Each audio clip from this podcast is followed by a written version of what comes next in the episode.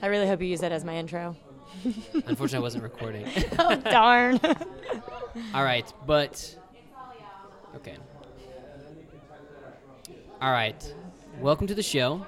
An even better intro for you is going to be what's your name again? my name is April Mislin. April Mislin. Yeah, we uh, didn't even get to that part, I don't think. I don't know, we point. didn't. This is actually the fastest I've gone from meeting someone to interviewing them. So, yeah, I, I have to say I'm a little bit worried that you're not going to be very talkative. Not going to I have know, I'm a little to shy. Fill the, fill the silence. no, actually, so I like to set the ambiance because, you know, that's half the fun about meeting people abroad. So, right now, we are at this beautiful open air hostel in Sri Lanka. We are in Dambulla. Mm-hmm. Okay. Yes. Make sure I keep saying the wrong thing. and um, it's run by an Australian. It's called Jungle Vista. And it's like your stereotypical, beautiful backpacker hostel. We've got people getting um, dreadlocks made over in one corner, Yep. a guitar going in another. We have uh, a group table full of people behind us just having some beers, sharing some stories from the road, which is what this is all about, right? Yeah, that is. We got people upstairs playing ping pong as well. Oh, there's ping pong. Yep, right by Oh, the why hammocks. are we doing this then? I, I don't know. You asked. Well, I uh, I thought for sure this would, might be a good conversation because you know we're sitting at uh, team dinner, group dinner, family dinner, whatever you want to call it, and you know I'm sitting there eating and I'm like, all right, no one's talking, so what's I I'm gonna go with my best icebreaker and ask was so everybody, how was your day? How's I got- everyone's day today? I got two or three responses, but only one follow up question. How was yours? And it came from you. So. It did. It did. I was like, oh, someone should ask him. I'll ask. And just you know, I'm really bad with names, so one more time, April Mislin. April Mislin. Mm-hmm. Okay. You never told me yours. Oh yeah, I'm Yvonne. Yvonne, I- nice to Yvonne meet when. I travel, Ivan back in the states. So you are also from the United States. Tell Yes. everybody where you're from. I'm from Virginia. I was born and raised. Well, I was born in Norfolk, raised in Chesapeake, and then started traveling a few years after uni.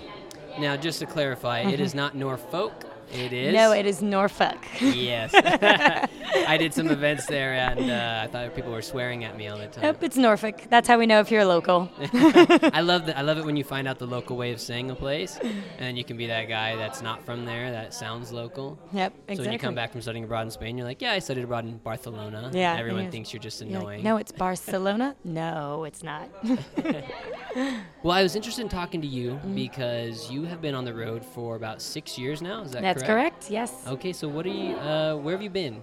Um, well, I started back years ago. Um, I started in Thailand, um, and I lived and taught English in Thailand for about a year.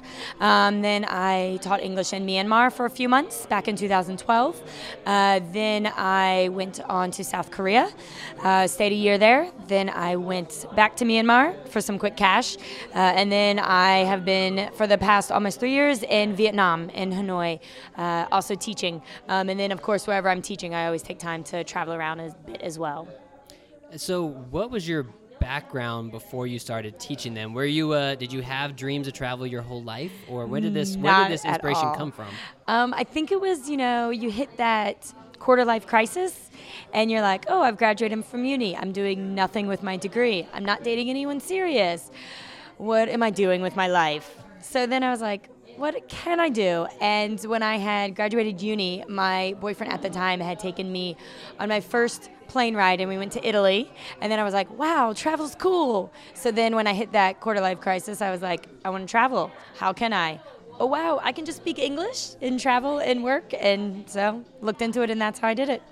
And how old are you, How old were you when you took this trip to Italy? I was about oh, and for Italy, I was 22. I just graduated uni, um, and then so it was a few years, and I didn't actually start traveling on my own till I was 26. okay, can I ask how old you are now? I'm 32 now. 32. Okay. I'm always worried asking that question, but it's just so people can relate. No worries. So, I'm, I'm backing up just a second here again. Um, did your boyfriend flew you to Italy? Yeah, so it was, um, we had known each other in uni and we had dated my senior year and he'd already graduated and he wanted to know what I wanted my graduation gift to be. And I was like, uh, I'd like to just travel somewhere. And one random day he was like, So if you were to travel, where would you want to go? And I was like, Italy.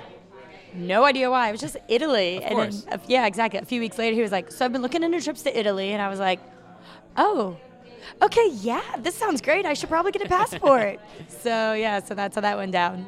I know we're about 10 years late. Can we send him the best boyfriend in the world award? Definitely yet? not. He Definitely probably not. doesn't want to hear from you because we broke up before the trip and we proceeded to not get back together on the trip. But was it one of those awkward things? You like you're sitting next to each other on the plane. You guys had the rooms booked together, or did you guys go your separate ways when you got there? no, uh, we had stayed friends after the breakup, and he had said, um, you know, I've, I've booked this trip, as you know. Um, I'm getting up to the time where I need to cancel. Do you still want to go? And I said, honestly, you should probably take one of your best friends, but if you want to, I'll go. And he said, Well, I bought the trip for you. And I said, Okay, as long as you know, this is not us getting back together. And he was like, Yeah, I completely understand. And there will be no Hmm. fooling around. Right? um, so I made sure that the most we did was maybe hug once on the trip.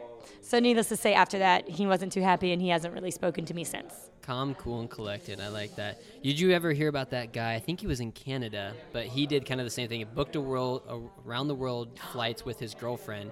They broke up. Maybe it was more than a girlfriend. I don't remember. Yeah. But you know, like I don't know how it was back then, but nowadays you can't just give those tickets to someone else. Like, Yeah, you have and to- s- So he had there was a post and it went viral. Like he was looking for someone with the exact same name as her. Oh, I wish her name had been April Mislin. I would have been all over that. I don't think it was. Oh, I don't think it was. man. But I think that there there still ended up being maybe like 20 people or so. There was oh. actually a significant amount of girls that had the exact same name Oh, that tried contacting him because they were going to get to go with Do you think some of those women might have legally changed their name for that? You because know, I probably would have done that as well. Right. That's just strategy, though, right? Exactly. You can change it back afterwards. I think at that point, like you should just be the one Yeah, to go. it's me. It's I would have changed my name to a girl's name. Exactly. See, there you go. Um, so you were teaching English. Mm-hmm. Um, how did you decide that that was the route you wanted to take? I did a lot of research on ways to work and travel, and I had heard of like the work away programs, but I wasn't too familiar with them because I had only been out of the country once before.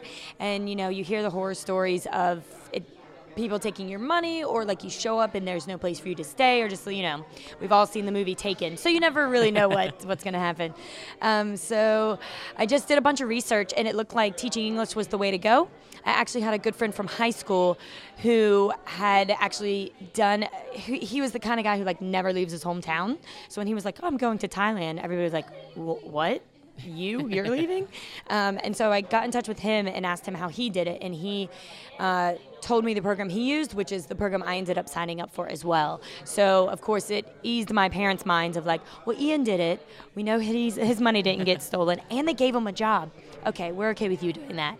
So yeah, so I signed up, applied, paid the money, went over, and yeah, just kind of went that from there. So your family never traveled. You, it took one trip, and then you got the travel bug. Yeah, well, I traveled when I was younger, but not internationally. And domestically, it was just up and down the East Coast. My mom has family in New England, so we'd spend, you know, a couple weeks each summer in Massachusetts, but we'd get up there by, you know, two days driving in a car. Not really that kind of fun travel for a young kid. Um, my parents didn't really travel that much. My older sister is in the Coast Guard, so she travels a little bit. Um, so I just never really did any international travel. It never even crossed my mind. And then all of a sudden, I, you know, took this one plane ride, and I was like, planes are fun. And then I went to Italy, and I was like, ooh, other countries are fun. Let's keep doing it. So, yeah. Well, I understand the the travel bug part. I don't Mm-hmm. under, I'm not sure I understand the planes are fun part. I, I, I don't I don't hate them, but there's definitely a lot less fun after post 9/11 than they were like when I used to get the little That's wings true. going Yeah. on Southwest Airlines. See, I never got that. I was never young enough to get that. Trust me, I still want one of those little wings nowadays. um, no, it's just just because it was something new and different, and it's just I don't know the feeling that you get of just being in the air. And I'm very trusting, so I, you know, I'm like, yeah, the pilot definitely knows what he's doing. He's not drunk or not overtired from, you know, the last red eye. And then I just, you know, you're just sitting there and read my book, curl up. I know I don't have to do anything, make any decisions until I land somewhere, and then all hell will break loose and I'm in a new country. So yeah. I love it. For me, it really depends on the circumstances in Mm-hmm. the flight. If I have the window seat, if there's like on-flight entertainment, Mm-hmm. you know how big the person is next to me, Yeah, that's very true. definitely can be a game changer. Now, when you look back at Mm-hmm. your trip to Italy, was there a defining moment that made you think, "Oh my God, like I want to do more of this. I want to see more. I want to eat more." I mean, in Italy, you always want to eat more. Um, I don't think there was a defining moment. I think it was more so looking back on it as a whole. Like that whole experience was great. It was also different travel than I travel now. Like that was like a set tour. Like we were only there for eight days. Um, when we got there, we had already lost our luggage, so I didn't have luggage for a few days. One of the women on the tour like gave me clean underwear, and I was like, "Oh my god, I love you, ma'am. Like I've just met you, but thank you." Um, and you know, Panty we, sisters. yeah, right. Um, so we did track our bags down at the airport. Luckily, the day before we, the day we left Rome, um, but it was just I think the whole experience of seeing the different cultures and meeting great people on the tour and spending all this time with these people, and you know they were so important in our lives for that seven days because we spent all those times together, and so now you know we'll meet and we'll have this great time here in Jungle Vista, and you guys are so important for my one or two nights here. Then move on, but you still have that memory and the feelings, and I, so I think it was just that is as a whole is what sent me on to the oh I can have this experience again and these feelings again. So that's what got me to travel. So was that a reflection that you had when you got home and looked back on it, or when did? I think it was more along the lines when I was curious about what I wanted to do with my life. Like I wasn't really being fulfilled in like my career um, and the the dating scene. And then I was like looking back and like, well, I really liked that. I liked the people that I met. Um, I liked the experience I was having, and it opened me up to so much more as well. Um, to meeting other people, to trying new foods, to just seeing what life is like all over the world. Um, and so I think it was just like, well, let me just try that again. How can I do that? And then once I got into the researching of how to live abroad what work can you find abroad? And a lot of it was teaching English, and that's what brought me into that. So. Yeah, were there any specific resources besides your uh, your buddy um, in town? Were there any specific resources that you can recall that kind of helped point you in the right direction? Yes. Um, so there's a very popular website that I don't use now because I now know where to look specifically for what countries I want to go to. Um, but the website Dave's ESL Cafe very popular. It's very good for newcomers as well because it's a lot of like new jobs opening up. And if you want to work here, we can give you um, training and certification and whatnot. Um, so that was really popular at first, so I could see like what places I could potentially work at.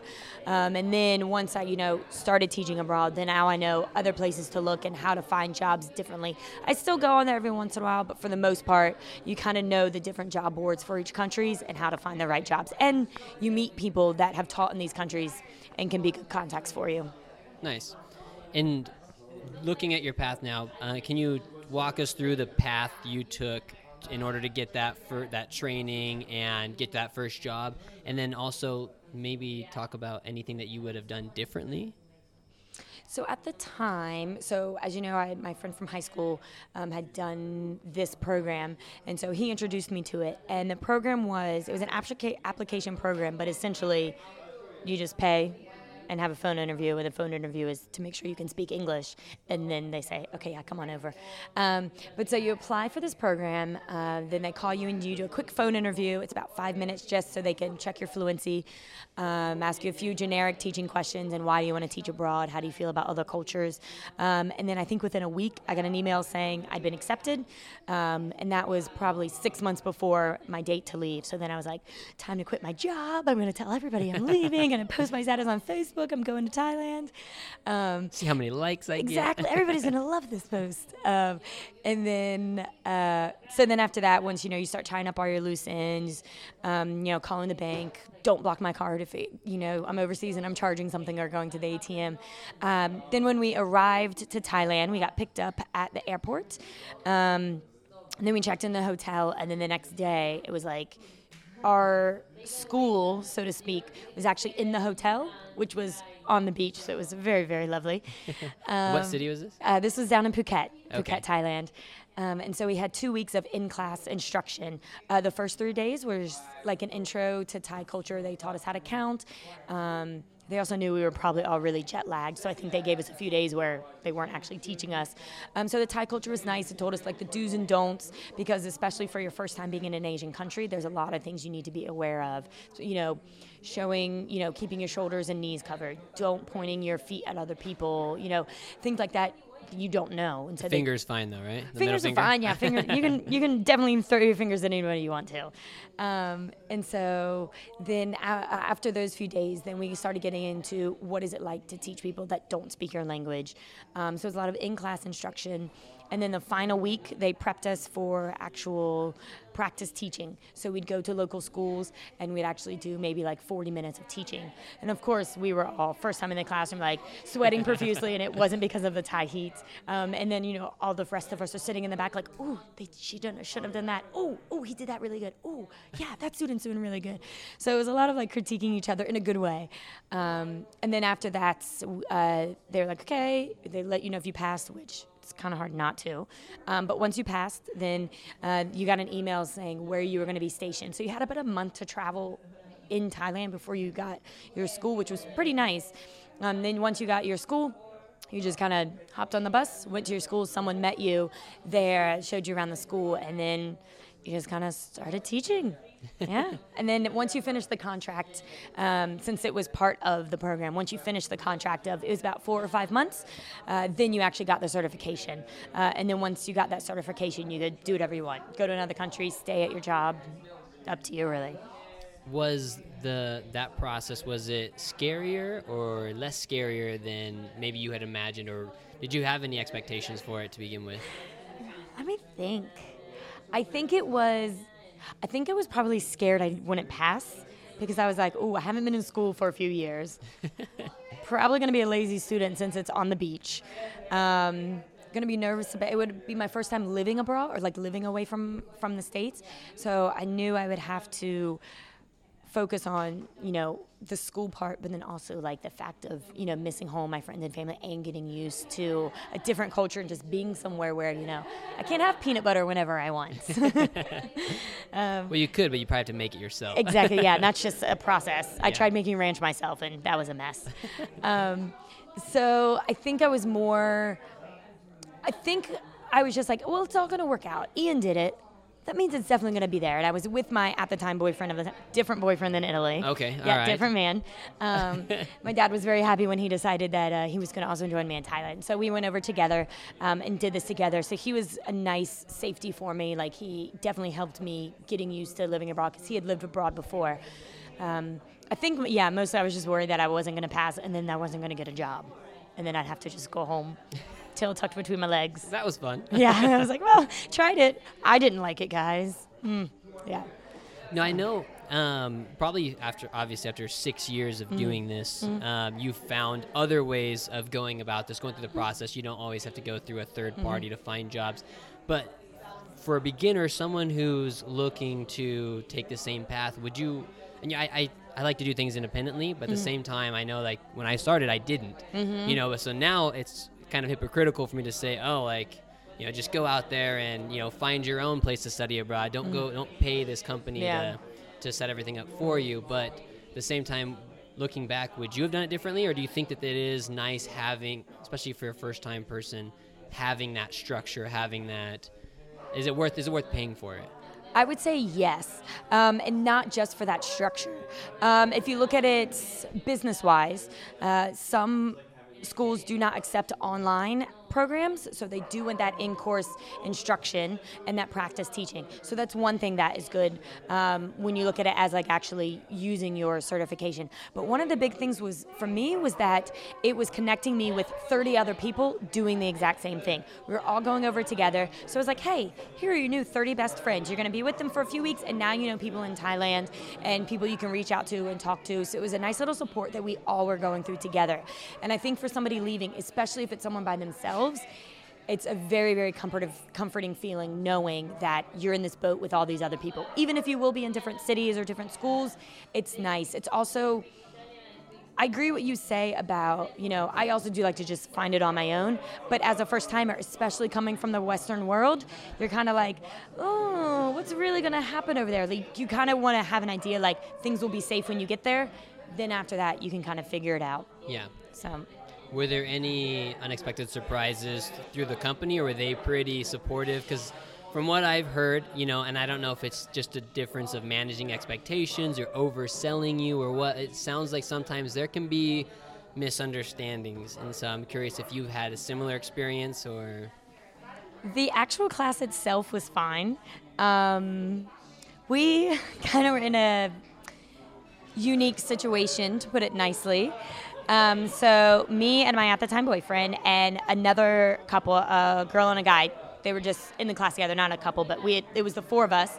Um, we were told we would be in a school in Bangkok um, because the company that we did this class with uh, uses different agencies. So they were like, "This is your agency." So we met with our agent, and the agent was like, "Okay, you're going to be in the school." We went to the school in Bangkok. We signed our contract. We had already found a really great apartment with like a rooftop swimming pool. So we were like putting down a down payment. Like we were set. We were like, "This is going to be fantastic." You're committed. we were like, yes, this is so good. Things are going off easy. We, ha- we have a few more weeks to travel. It's great. So then we get a an email at like 7 a.m. and oh, the contracts are not valid.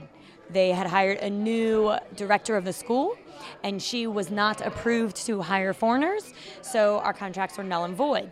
So they had to find us new contracts. So we're now going from put a deposit for our apartment. We are going to be in Bangkok. We're like, this is great. We're going to be at a city. We'll have access to you know Western things to make us settle in a little bit nicer. To now we are 13 hours on a bus east of Bangkok. Um, in a town which I mentioned to you already before this, uh, where we were the only foreigners in town, uh, which meant no one really spoke English. Uh, the furthest place we could have gotten, or the closest place we could have gotten a pizza or a hamburger was an hour and a half by bus. Um, and for the first time living abroad and being a very social person, it was a little hard. You died a little inside. Yeah, just a bit. Um, so I escaped to Bangkok a few times to meet up with the girls from the class, and whenever I came back, my boyfriend at the time was like, "Oh, this is the girl that I've started dating. Look, you're back." And then I'd be like, "Yes, now it's just the two of us again in this city with nothing. Fantastic." So yeah, so that was something that we dealt with um, that most other people didn't have to deal with. Um, but again, they did promise us job placement. So we did get a job. It just wasn't what we had originally planned. We did get the deposit back on the apartment. Luckily, um, the agency actually paid us back for that. Um, so they definitely took care of us in that aspect because they knew that it had not gone as it had been planned. So that was we were lucky in that aspect. But I've definitely heard stories about other people where they give their money and then nothing, like it doesn't exist or you know whatever. So we lucked out with that. How did looking back do you do you appreciate that time spent in that faraway place out in the middle of nowhere with no other foreigners or or were you glad that it was over when it was over?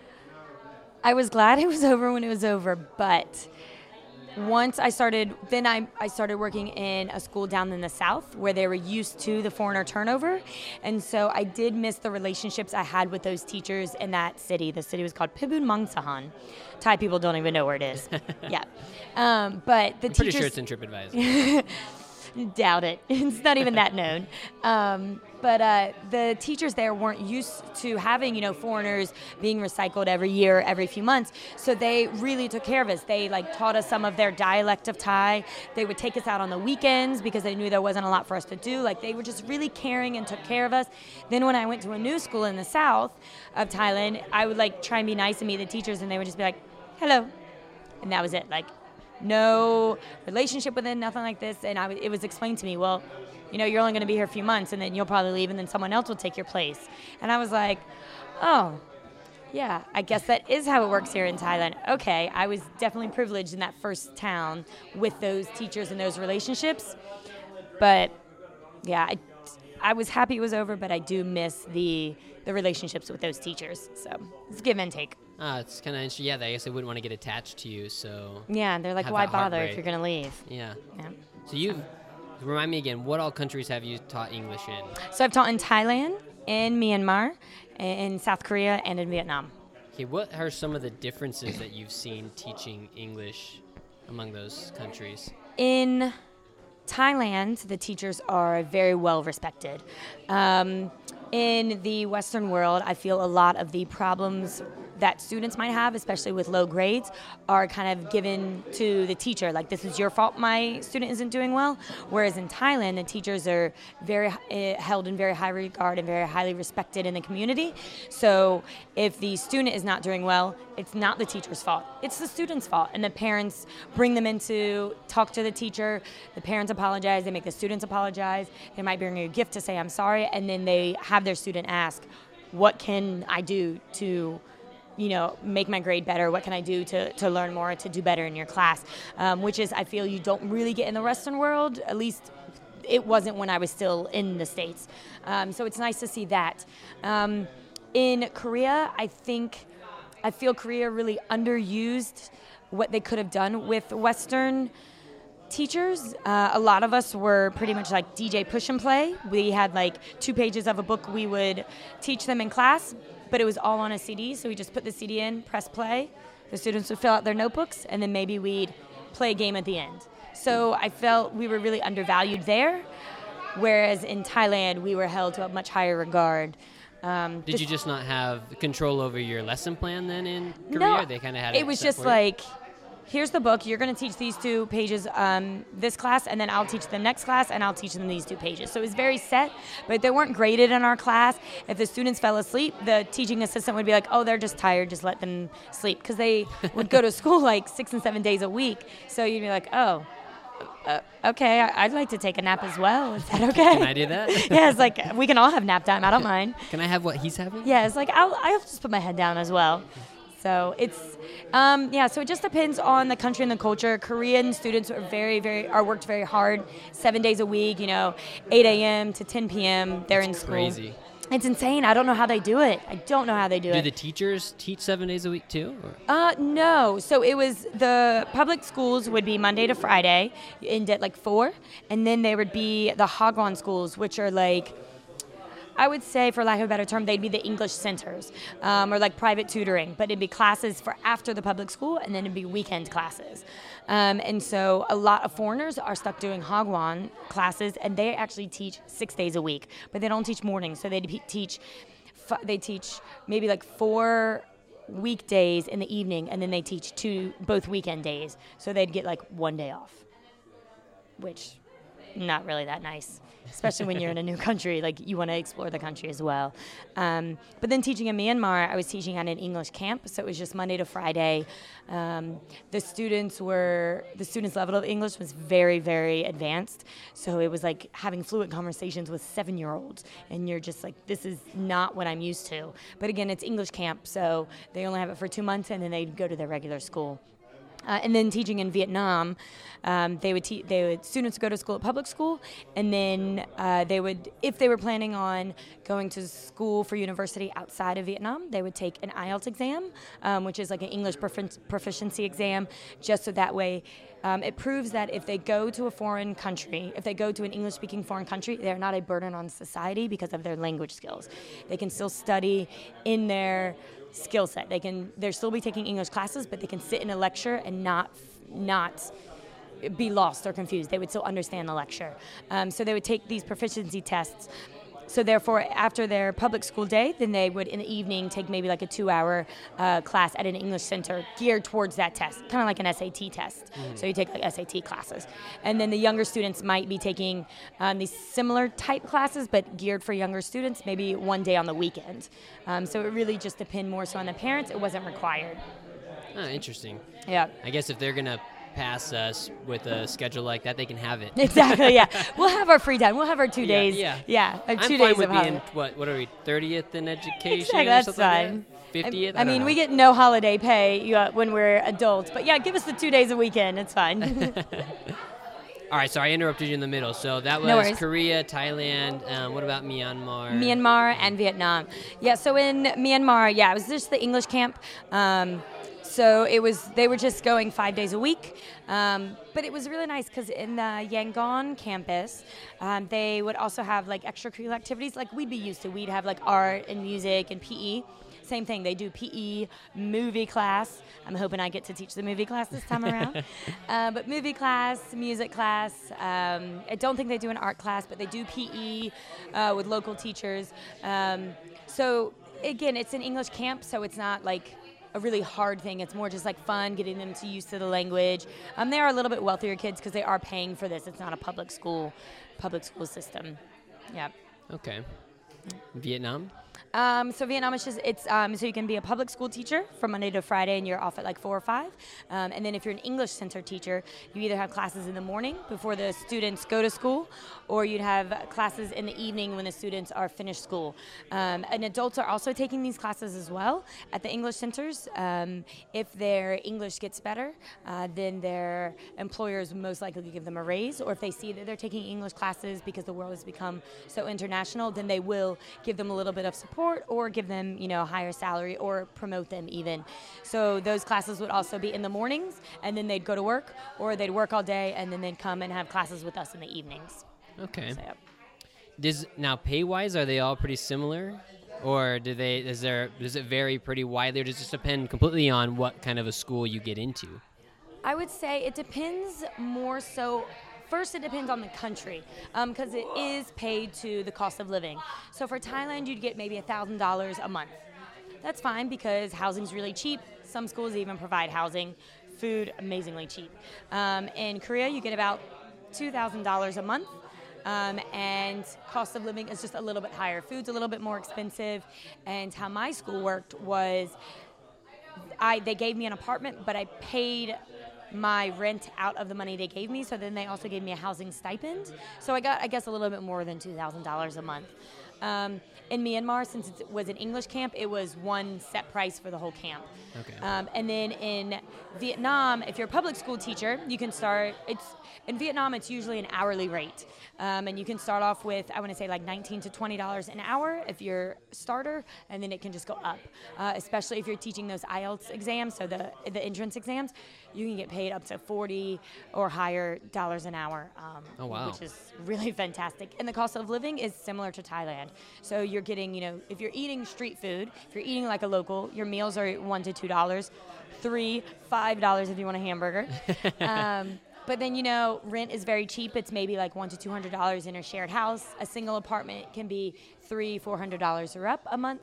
Um, and yeah, it's just you can get more free time i felt in vietnam because if you work at english centers you'll get like some afternoons free or you'll have your evenings free or you'll only only work evenings and you have your mornings free.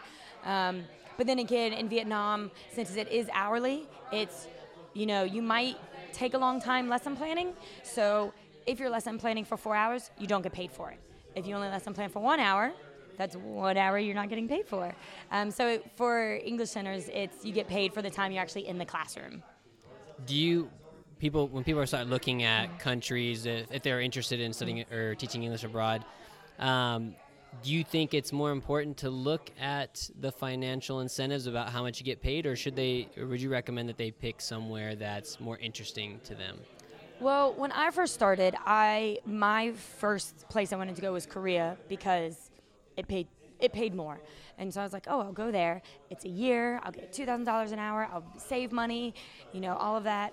Um, and then my friend from high school who had said, why don't you try Thailand first? Because contracts are shorter. That way, if after five months you don't like it, you can leave. But if you do like it, you can stay on. Whereas in Korea, if you break a contract and you do a midnight run, as we call it, um, they kind of put you on a, like a do not enter list for a few years. So they like flag your visa or they flag your passport and they won't let you back in the country for a few years. And you bring great shame upon your family. Lots of shame for your ancestors and your next of kin. And your dog. And your dog. Yeah. Yeah. So, um, so I would say look at a place that you're interested in living um, for your personal interest, but a place where maybe the contracts aren't very long, because a lot of places, if it's a long contract, there's punishments. Um, I have friends that are teaching. I have a friend right now who's teaching in I think she's teaching in Bahrain, and she signed a two-year contract. And in the contract, it states like she, she will not get paid back for visas. She will have to return, you know, the salary that has already been paid to her. And also, since it's part, I believe it's a part of the UAE. I believe. Mm-hmm. But it's connected, so like she essentially wouldn't be able to go anywhere else over there because they'd be like, "Oh no, she's trying to get a job with you." Well, she left us. Oh yeah, so, they share that information. Exactly. That's serious. Yeah, so you have to be really careful. Yeah. So it, yeah, so I would say look for a place with short contracts just to see if you'd like it and have it be a place where maybe you have a slight interest in. Thailand is very easy for many people because you get enough Western life while still being introduced into the rest of the world. You get decent pay, you can live off your pay pretty well. Um, and also, it's Thailand. The food's delicious. Yeah, everybody knows that khao soi and green curry are like two of God's gifts to earth. so- Exactly. So, why wouldn't you try and just eat that for a few months? It's great. Looking back, is there anything that you would have changed about your experience or knowing what you know now or that you'd recommend to someone else? Anything else on top of that? research the country before you go. I would say look at, read people's blogs that have taught. Lots of teachers abroad have blogs and they'll tell you their experience. A lot of times people will go in like, oh, there's really good money in this country. Like I was thinking, there's good money, good money in this country. Oh, I'll just go there. I'll just suck it out through a year. A year of being unhappy in a country is even worse than a year being unhappy in a job back home because you don't have, you know, your friends to support you. You don't have your family, they're far away. You have none of that like homey stuff that like when you get out of out of your job that you're like, well, I'll just go home and sit on my couch and watch my favorite show and pet my dog. You don't have that. Like you're literally like, I'm going to a cold apartment where I know no one and I'm unhappy. so I would say definitely research the country and go someplace that interests you and definitely use people's blogs, use the internet, um, and connect with people that have done it before, especially in different countries, and read what they say, the good and the bad. And don't just read one, read many of them. Um, I think it will definitely help because not everyone thinks like you. So maybe somebody liked this part of the country, maybe that's something you don't like. Like if it's a big trekking country and you don't like to go on treks in your free time, maybe you won't like that country. Read what other people say about it and see if there's other things offered. Because it is important also to know about what's offered in your free time to keep your mental well-being healthy as opposed as well as making sure that you do enjoy your job as well. That's that's great advice, especially if it is your first time going abroad or doing something like this. I think that's absolutely great. Yep. Is uh, did you have any favorites um, among the countries that you've been teaching at? Um, I liked each country for its own reason. Do you want to Um, plug any? I will say I, there is a reason I stayed in Vietnam as Vietnam as long as I did. I stayed there for almost three years. Um, I mentioned this to you a little bit before we started this. Uh, I think I liked Vietnam so much because of the expat community. Uh, they're all very supportive.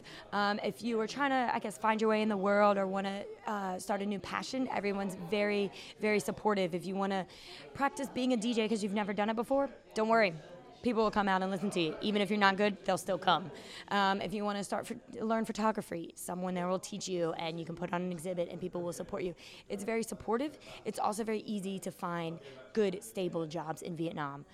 With that being said, there are also some that are not that good, and they might not pay you for a while. So there's plenty of people there that will tell you, no, don't go to this place. Um, and I think I don't know, the, the life in Vietnam is just nice. The culture, the people, the food is good, and also you can kind of live the high life, which is really nice. like I mean, you have your own tailor, you have a cleaner, you have a nail lady. It's pretty nice. Um, so I did really enjoy Vietnam. A lot of it was the people, and the students are just. The students are going to school, at least where I was, because it was all English centers, because they wanted to learn English. I wasn't in a public school where they're forced to go. They were going because they actually cared about the language, which I find is very important when you're teaching to, to have students that are really engaged. Very good. Is there um, is there uh, oh shoot, I lost my train of thought. do you do you speak any Vietnamese now? Of all the, co- I've, with it being the country I've lived the longest, it's actually the language I know the least. um, when I first started, I was very into learning the language, and in Thailand, especially in the Isan area I was, I got to learn the local dialect, and it was very forced upon me because no one spoke English. So I can still speak. I can speak Thai more than anything. I can speak some Myanmar speak. Korean was very hard because all of the words are very long. For example, to say hello is Annyeong haseyo. That's, That's just my nightmare That's right just there. to say hello. So I was like, okay, well, I, I can't really help with that. Vietnamese is hard. I took lessons in Vietnam in Vietnam, but it's a tonal language, and unless you have someone to practice with, you can't. It's just really hard. And Vietnamese people really want to practice their English. So even if you speak Vietnamese to them, they they're going to answer you in English to practice their English. So I I wish I knew more than I did, but I know directions, how to order food, how to tell people they're pretty. Thank you. food is delicious, um, and basic little phrases here and there. Man, it is such a privilege being an English speaker. I have to say, I feel guilty about it, but at the same time, like it does make it quite nice. It does. it does make it a little bit easier. I mean, it gives me a job, so that's okay. yeah, absolutely. yeah. Um, the ex, you talk about the expat community in Vietnam, and everyone kind of has like things that they're trying, experimenting with. Do you have anything that you're uh, currently um, inviting everybody over to watch you do? Um, Finger painting or anything? Well, no, no finger painting. I did um, paint some wine bottles for a while. Of course, you had to come and have the wine with me first, and then I would paint it for you. Um, Sounds like a good deal. Yeah, it was pretty great deal for me. I got some wine. Um, one thing I did. Um, so my trip to India uh, was partly for fundraising for a foundation called Cool Earth, and it's about saving trees and protecting the rainforest in um, some small tribal areas. Very big in Peru, especially. Uh, and so part of my trip to India was to help fundraise for that. So one thing I did, and I partnered up with another guy who worked for a nonprofit um, or an NGO, and we hosted a secret rave. Um, so last summer, Hanoi was a little dead, more dead than usual, as a lot of people had gone home for the summer or were traveling, and a lot of the nightlife had like shut down for one reason or another. So people were just getting bored, and it's summer and it's hot. So my friend and I, after a few drinks, pictures of sangria, the usual. Um, we're chatting, and I was like, "Oh, I need a fundraise," and we were like, "Okay, well, we don't want to do a normal night at uh, the local haunt where everyone does fundraising, where you pay five dollars to get in and you have a DJ for the night. It's so common. It pulls in money, but it's not exciting. It's just the only place to go. So we decided, well, why don't we just have a rave somewhere? He later found out had just watched a 90s rave documentary in england so he like just had raves on the line so he was like well what if we did like a secret rave and i said oh like we wouldn't tell the location or anything till the day of and he was like yes so me and him and two other people um, worked together to make a secret rave so we uh, didn't do a Facebook invites. Um, we just kind of put up some posters around town. We did a lot of word of mouth. Um, we made a Facebook uh, person. Uh, I won't say um, just in case Facebook finds out who it is and you know it's against their standards, but we did make a page, um, and then we would advertise like, oh, pay attention, you know, a date is coming, a rave is coming, and so on. And uh, fr- we friended our friends on Facebook, and our friends knew we were in charge of it, but we tried to keep our identities not secret, but we didn't want to put it on as like this is our party, people come. We wanted to it to be open to everyone. Um, we had. A, so it was from the first DJ started at 8 p.m. and the last one ended at around 6 a.m. Um, all the DJs played for free. We had a 90s theme, so people came and dressed in their 90s gear. We like sold glow sticks. Um, the DJs only played tunes from the 90s, whether it be like American 90s tunes, um, I actual love the 90s. right? Well, everybody does 80s parties, which I love, but 90s was something a little bit different. Um, some people did like 90s heavy metal and rock. Others did like actual 90s rave music. Um, one of one of the DJs, which I cracked up when it came on, did like a Sesame Street remix from the 90s. Like it was it was fantastic. Um, and then we had uh, one of my friends uh, was partner of a bar, so he provided the bar for the party. Um, and he donated uh, his like so much money from each drink that was sold. He donated to us at the door all the tickets that were sold. Um, we rented out a football pitch or like a football field, soccer field. You've, that's how you know you've been abroad. For A while. exactly. so we ran out a football pitch, and then the day of, everybody bought their tickets. We like at a few restaurants around town, um, bought their tickets and gave their emails. And then the day of, at noon, we sent email blasts saying, "This is the directions to the rave. See you at 8 p.m. tonight." And then if you need any more information, text this number. And we had a rave phone number set up. They texted us. Other people texted like, "Where's the location?" They came.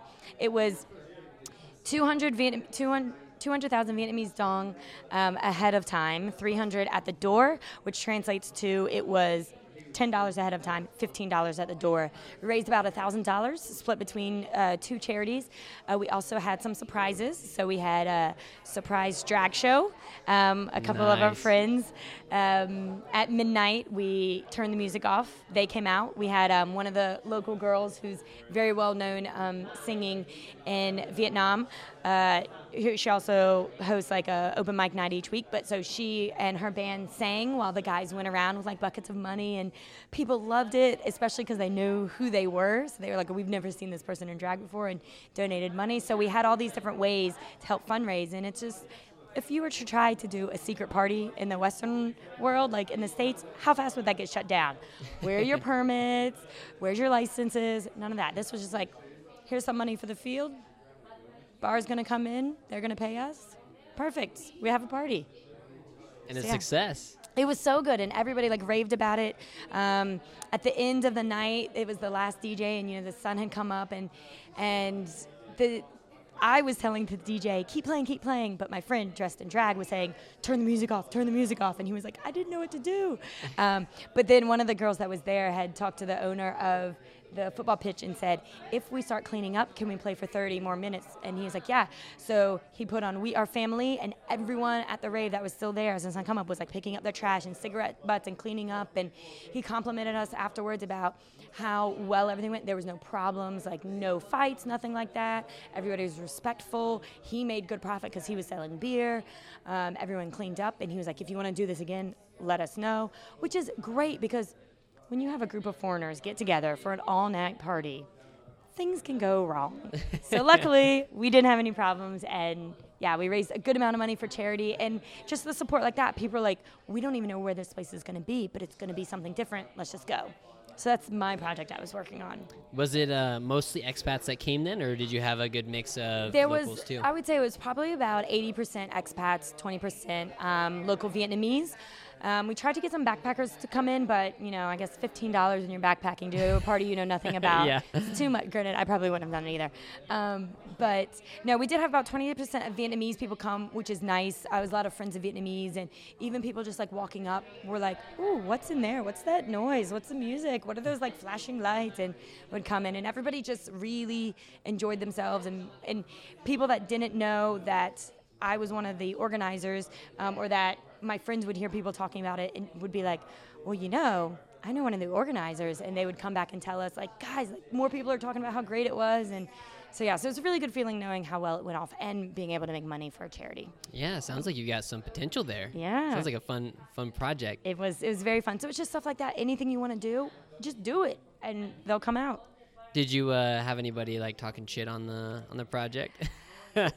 We did have one person complain about the music because Vengaboys was played twice, oh my, OMG, right? And I was like, OMG. and and well, somebody had commented like, um, um, they had said, "Oh yeah, the music wasn't that good. We were expecting '90s rave." So of course, very politely, we came back with all the advertisements say '90s themed.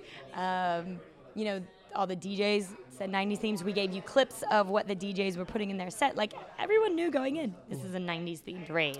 They didn't do their research. That's No. all. They were just like rave. I'm in. So, but you get rave music all the time in Hanoi, so it was nice to have something different. Um, and I really like cheesy music like that. It gets everybody dancing up and having fun. Everybody enjoyed it. So, yeah. It was What good do your time. parents think about all this? What does your family think now that you aren't coming back?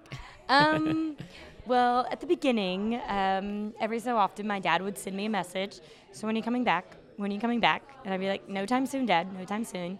And he's now changed his tune of, so where are you going next? Where are you going next? And he's always excited to see where I'm going. Um, my mom is just like, eh, you're gonna do what you're gonna do, April. She thinks. Um, that I'm going to, well, she expects that I'm going to find um, a nice foreign man and settle down with him in his country. But the caveat is it has to be a place my parents want to visit. That's what Ah, they've okay, told me. there's a catch, Yes, always. they're like, just make sure it's a place we want to visit. Okay, You told me they didn't. They don't like to travel. they don't, but if it's to a European country or maybe over to the UK, they'd be okay with that. Oh, okay. Yeah. as long as it's just one one direct flight. Exactly. if they don't have to have, you know, a 12-hour layover in Kuala Lumpur to get to Vietnam or Thailand, then they're okay.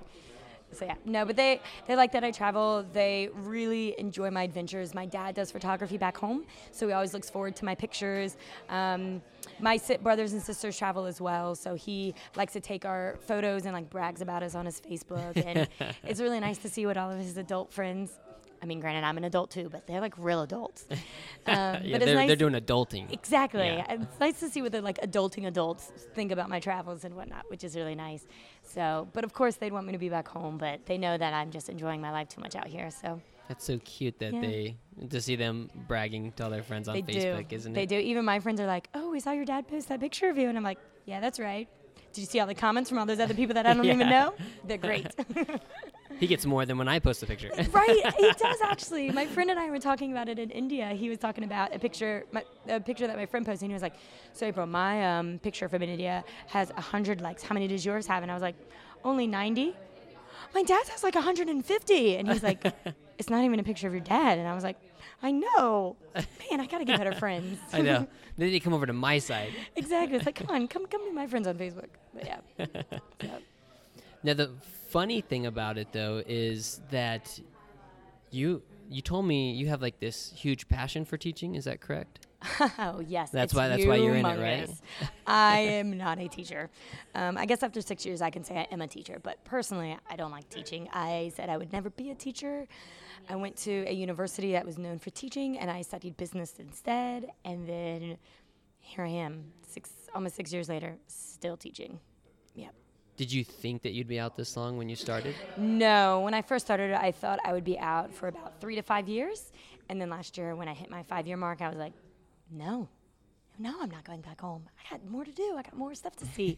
um, but now I've moved on to, um, I'm ready to get back into my industry, which is uh, tourism and hospitality.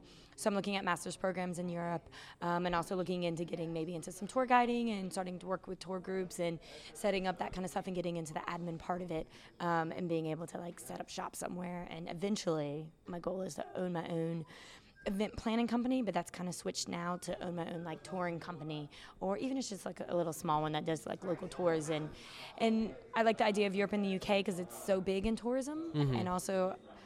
I've been living in Asia enough that I'm ready to be back into the Western world. Yeah. So, have a little bit more of an ease of life. So yeah. Can we delve into that a little bit there? Mm-hmm. And if you're comfortable with that, I'm just curious. You know, like what are the things that you miss, or I guess what are like some of the the little luxuries that um, that you know you've been you've been living in Asia for six years now, so Mm. you'd think you'd just be you know, you know, completely Asian. You know, you, Yeah, like you'd in, think. and your your ways of eating and Mm-hmm. drinking and going to the bathroom and everything like that. Mm-hmm. But uh, you know, there's still a part of you that just hasn't hasn't gone away yet. Can you can we talk about that part? Uh, yeah, so I tend to miss uh, hot showers uh, in the winter. um, that's one thing that I've definitely come to appreciate. Even when I'm traveling, even like now, when I got here, I was like, oh, good, they have hot water. Yeah, it's hot out. I still enjoy my hot showers. Um, that's a big thing. And the. It sounds really silly and really spoiled, but like having aircon and central heating is kind of nice. Um, in Hanoi, you wouldn't expect it in the north, but they get very cold winters. Uh, probably not Idaho cold, but they We get get like 37 inches of snow this year. I don't know yeah, okay. We don't get we get snow up in like in the northern part of Vietnam. In Sapa, they get a little bit of snow, so that's how cold it can get. But no one has central heating. We have like little space heaters. Um, where also our walls are made of cement, so it's even colder. And not too many of us foreigners have cars. We all have motorbikes, so we bundle up, get on our motorbikes, and drive in the cold air. So it can be very cold. So that kind of stuff I miss. Um, also, the ease of finding things. And one of my friends who lives in Japan actually just posted this status. And she posted, I get really jealous of the people that think, oh, I need this. They go to the store, they find it, and then they come home and they finish with their project. And I was like, I completely understand. I might be like, I need super glue. And then I'm like, okay, where can I find super glue? I cannot fix this until I find super glue, which means I can't do anything else until I find super glue. Luckily, Hanoi does have a where to get Hanoi page, so people are like, where can you find anything essentially? But for me, I really like dressing up in costumes for festivals and Halloween. Mm-hmm. So craft making, huge. Painting my wine bottles. Where would I find stuff? Where can I find an adult tutu? Oh, I have to go to the tailor's. I can't just go and buy it. I have to like wait two or three days for it to be made. So just the, the quickness and the ease of finding things you need, that's something I miss. Um, I would say the food, but I really enjoy foreign food. Like I like Vietnamese food. I love Thai food. Loved Indian food. Sri Lankan food, not as much as Indian food, but I still really like it. um, but it's just, and also like knowing when to get food. And I don't know if you've noticed it here in Sri Lanka, but like if you want rice and curry, like veg, veg rice and curry, you go to some place two in the afternoon, they're like, nope, we're finished. And you're like, but this is the food of your country. How do you not have it?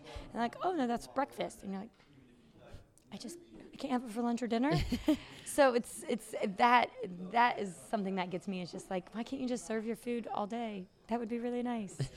um, I'm trying to think of what. Especially when the brec- to me the breakfast just doesn't seem like breakfast it's food. it's not yeah. me. That's It's- just me coming from my my perspective. pancakes and eggs and Yeah. bacon and waffles. Yeah. Oh, I miss all of that. Yeah. Um, I would definitely Saw that dreamy look in your I know eye. you did, didn't you? you guys can't see it, but I can see it. it's definitely there. we shared some peanut butter We tonight. did. It was fantastic. Um, I would also say, yeah, like getting used to using the toilets in other countries, um, especially in Asian countries. A lot of it's squat toilets. So if you don't know that going into it, you can be like, how do I use this? Why am I sitting on my feet? Why is there no toilet paper? What is this squirt gun over here Yeah. for? Isn't this supposed to go in the kitchen? Yeah, I was like, this is how I wash my dishes. Oh no, it's the Dude, is this the sink too? yeah, it's like weird. Um, but I mean, after a while, you do get used to it. But I think the hardest things now, even after being gone for so long, is probably still the miscommunication. Um, you know, just not being able to speak the local language, just telling a tuk tuk driver, taxi driver, where you want to go, and then sending you somewhere else. And you're like, nope, nope, I definitely know where I needed to go, and it Yeah. wasn't here. um, that's one of the big things for me is just being able to express where where you're trying to go and then also the timetables of stuff back in the states you know things run on time i mean they don't run like they do in germany you know that's It's germany no- it's no Germany, no no sure. german trains but you know you're like okay work starts at this time if you have a meeting it's this or class starts at a certain time it starts here? No it's like oh yeah the bus is running three hours late. Or oh yeah the train it might leave early today. Or oh no there's not even a train today. Or you show up and like oh classes are canceled today. Um, it's a i don't know the students are having a scouts day so you don't have class. And you're just like what? Why didn't you tell me? Like i could have prepared for this. Or just how, what do you mean the trains aren't running today? It's it's a train. It's supposed to run every day. So that kind of stuff um, i'm still getting used to i don't think that'll change The big question is, do you still use toilet paper, or do you use the bum gum, bum gun? I do use bum gum, bum gun a lot Bum more gum. frequently. bum gum, yeah. I do use it a lot more frequently. Um, I still do carry toilet paper with me, but you gotta embrace it. Yeah. It's kind of nice. yeah, really nice. Do you, I noticed that your thighs are looking pretty solid. I'm assuming that's from all the squatting you've been Yep, doing the past yep. six years. but you have to remember, uh, back in the states, girls wear heels, and we do a lot of hug- hovering as well. Oh, that's so true. nice thighs from hovering over public toilets, kind of like the same thing. You know, actually, that's funny you say that because so many girls I've talked to that travel, I find out that they don't sit on the normal toilets, anyways. You know, which I think that that's probably actually even harder than squatting all the way down. Mm-hmm. It is. Yeah. It is because at least squatting, like you're you're all the way down. You got the support from like the back of your legs. Yeah. Yeah, and you know it's and it's awkward because you're trying not to touch, but like Mm-hmm. you're like trying to stick it out far enough that you don't go on the seat. so you're like maybe you're like have one hand back on the wall. You know, it's it's you know it's complicated, I and your legs are burning. Yeah. Yeah, You're doing good Oh, yeah, I've- extensive research for I've this. done it. And they're like, "You sit on the toilet." I'm like, "No, No, Why- why, would I? of course not. not you don't. I definitely don't either. Yeah, it's a Mm. The potty talk's always kind of funny. I remember when I got over to Thailand my first time and I saw the bum gun and I was like, "What? yeah. What is this? I can wash my hair, my my, uh, my dishes, and my butt at the same. Yep, time. This yep. is great." Well, the worst I had was. Um, it, I won't say it had to do with the toilet itself, but I was staying in a place in Thailand um, just for one month, like extended stay, in a place I was teaching while I was like moving to an apartment.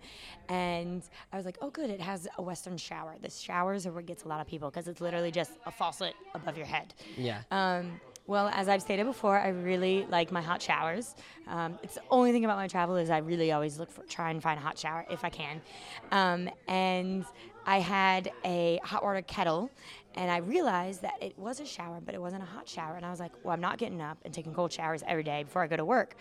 So the night before, I would always heat up the water in the hot water kettle. I'd wake in the morning, reheat it, and then I would take a bucket hot water kettle cold water shower before school every day. Oh, such a process. too. Yeah, and I was just like, like while I was doing it, I didn't think anything of it. I was just like, I want hot water. I'm gonna do this. And then looking back, I'm like, wow, I could have just showered before I went to bed and just been fine. But no. no. Yeah. So you make do with what you have to. Yeah. Do you, do you think that you're more resourceful now, though? Like going back into the Western world, do you think you're gonna have a harder time adjusting, or you're just gonna be like fucking MacGyver out there? I would say I'm, I'm a lot more resourceful now. Um, I'm more accepting of the fact if I can't find something, I probably don't need it. So that has definitely helped out, especially when packing for traveling. Like, I know I don't need that. It's fine. I can just get it wherever I go. Um, but I've been back twice before. Um, and the last time I was back, I was back for a few months. It was around Christmas time. Actually, no, the first time I was back, I was back for only a month. And I had been gone for about a year and a half. My first time back, my friends picked me up from the airport. Straight away, I had them take me to Taco Bell, like, give me some Taco Bell Fiending for it. right? And then um, then they like took me to a baseball game, and I just you know, as you can tell, I'm very quiet. So I was sitting at the baseball game. Um, it was the Washington Nationals, if you need to know, DC all the way. Um, and I was holding my ice cold Bud Light beer. And I was just sitting there, not really saying anything. And my friends were like, What's what? My best friend Leo was like telling everybody, This is my best friend back from Thailand. And I was like, Cool, cool, like, calm down. And uh, the rest of my friends were like, Are you okay? What's wrong? And I just looked at them and I said, Everyone can understand what I'm saying, and I can understand everyone else's conversations. Also, this beer is still cold, and I've been holding it for five minutes. like this is weird. Like it hasn't gotten warm. I haven't needed to put ice in it. And again, I hear everyone's conversations, and it's just little things like that. The little reverse culture shock definitely exists. And this time I've been gone for three years, and I'm a little worried. A little Oh, man, yeah. yeah. It could be hard going back. Man, I'm going back straight into my brother's wedding, so I'm gonna arrive maybe like one or two days before the wedding. So, Yeah, you're not even having a, go- a good adjustment period. and now I won't. I'll still be jet lagged at the wedding. Yeah. And my families are That's as good as being drunk, though.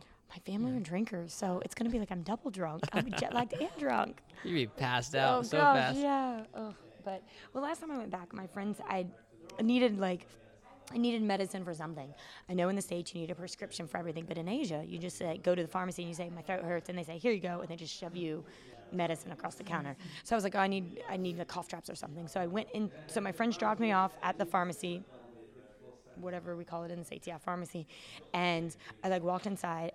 30 minutes I came out, and they were like, what took you so long? And I was like, guys, do you know how much stuff is in that store?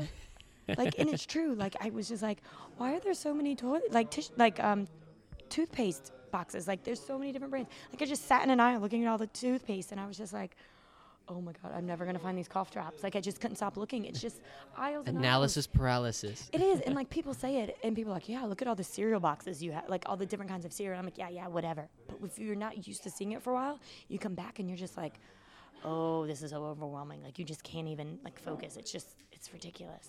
All the colors and I know, and the bright lights, just the aisles. they're so wide and roomy, and the Yeah. people were zipping around on little carts doing American shopping. Yeah, and people actually not like chatting up and telling you their life stories as you sit next to them, you know, on the metro line. they don't want to be your best friend. Weird.